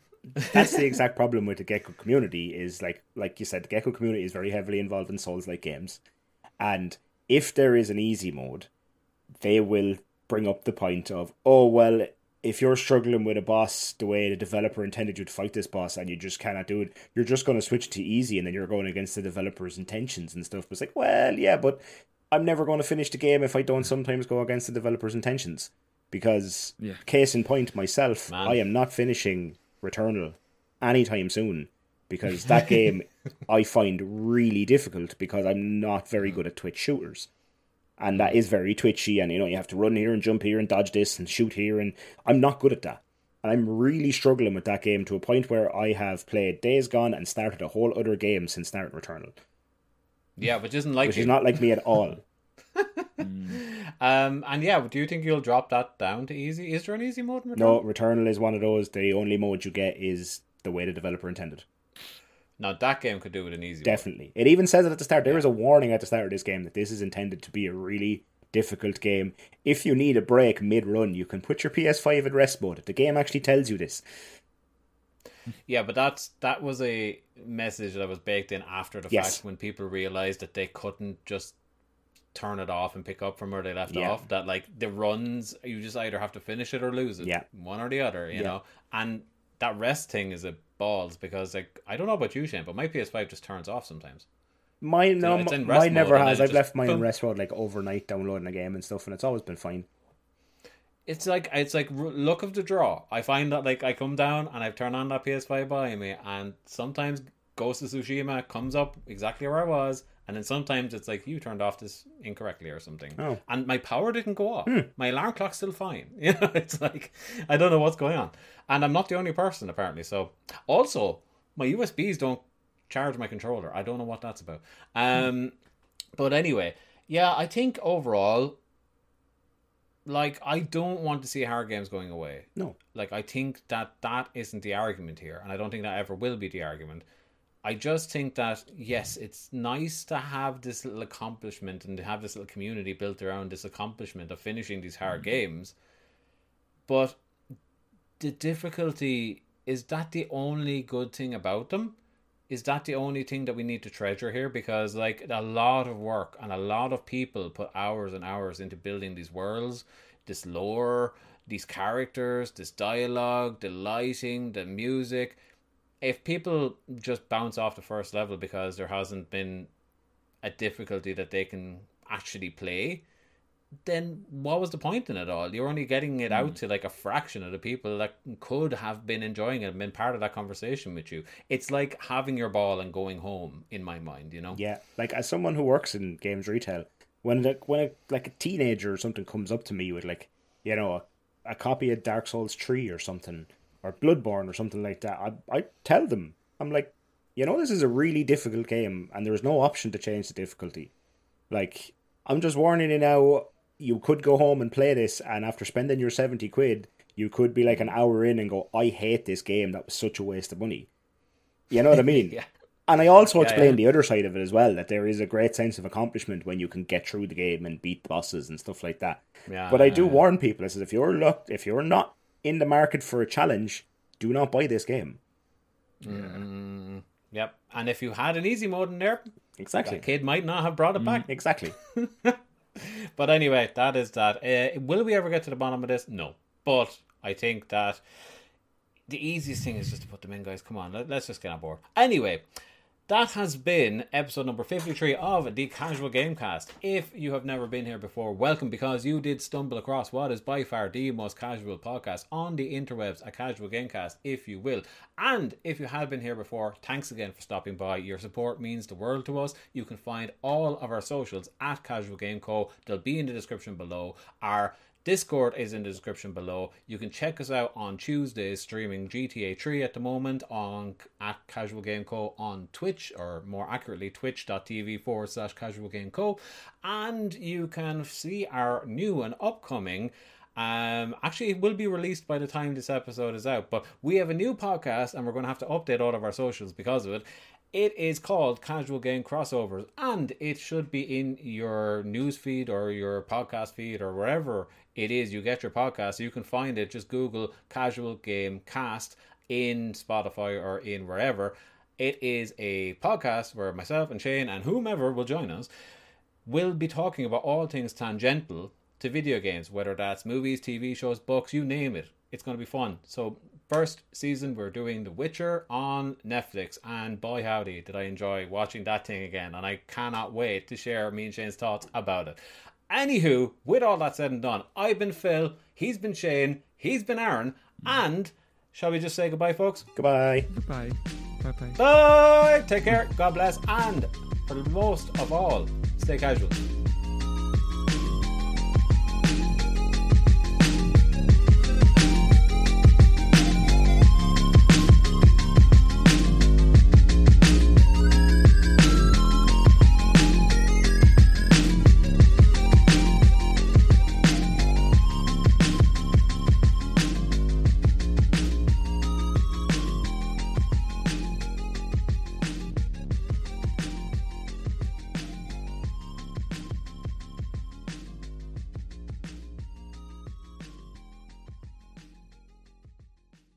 When you're sick, every minute counts. So don't go anywhere. Go to dispatch health dot com, where high-quality medical care comes directly to you. No getting out of a sickbed. No crazy driving to an emergency room. No endless paperwork. No hospital waiting rooms. Visit dispatch health dot com to learn about our medical professionals, then make house calls. Dispatch Health is covered by Medicare and most major insurance. Go to dispatch health dot com. When you're sick, every minute counts. So don't go anywhere. Go to dispatch health dot com where high-quality medical care comes directly to you. No getting out of a sickbed. No crazy driving to an emergency room. No endless paperwork. No hospital waiting rooms. Visit dispatch health dot com to learn about our medical professionals, then make house calls. Dispatch Health is covered by Medicare and most major insurance.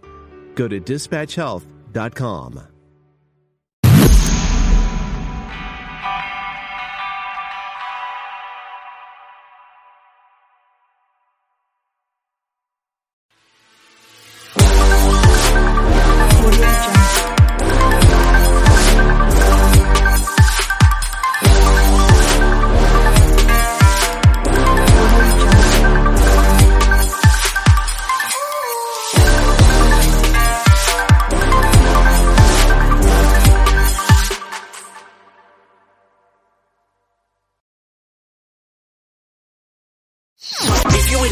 Episode, please leave us a review on iTunes.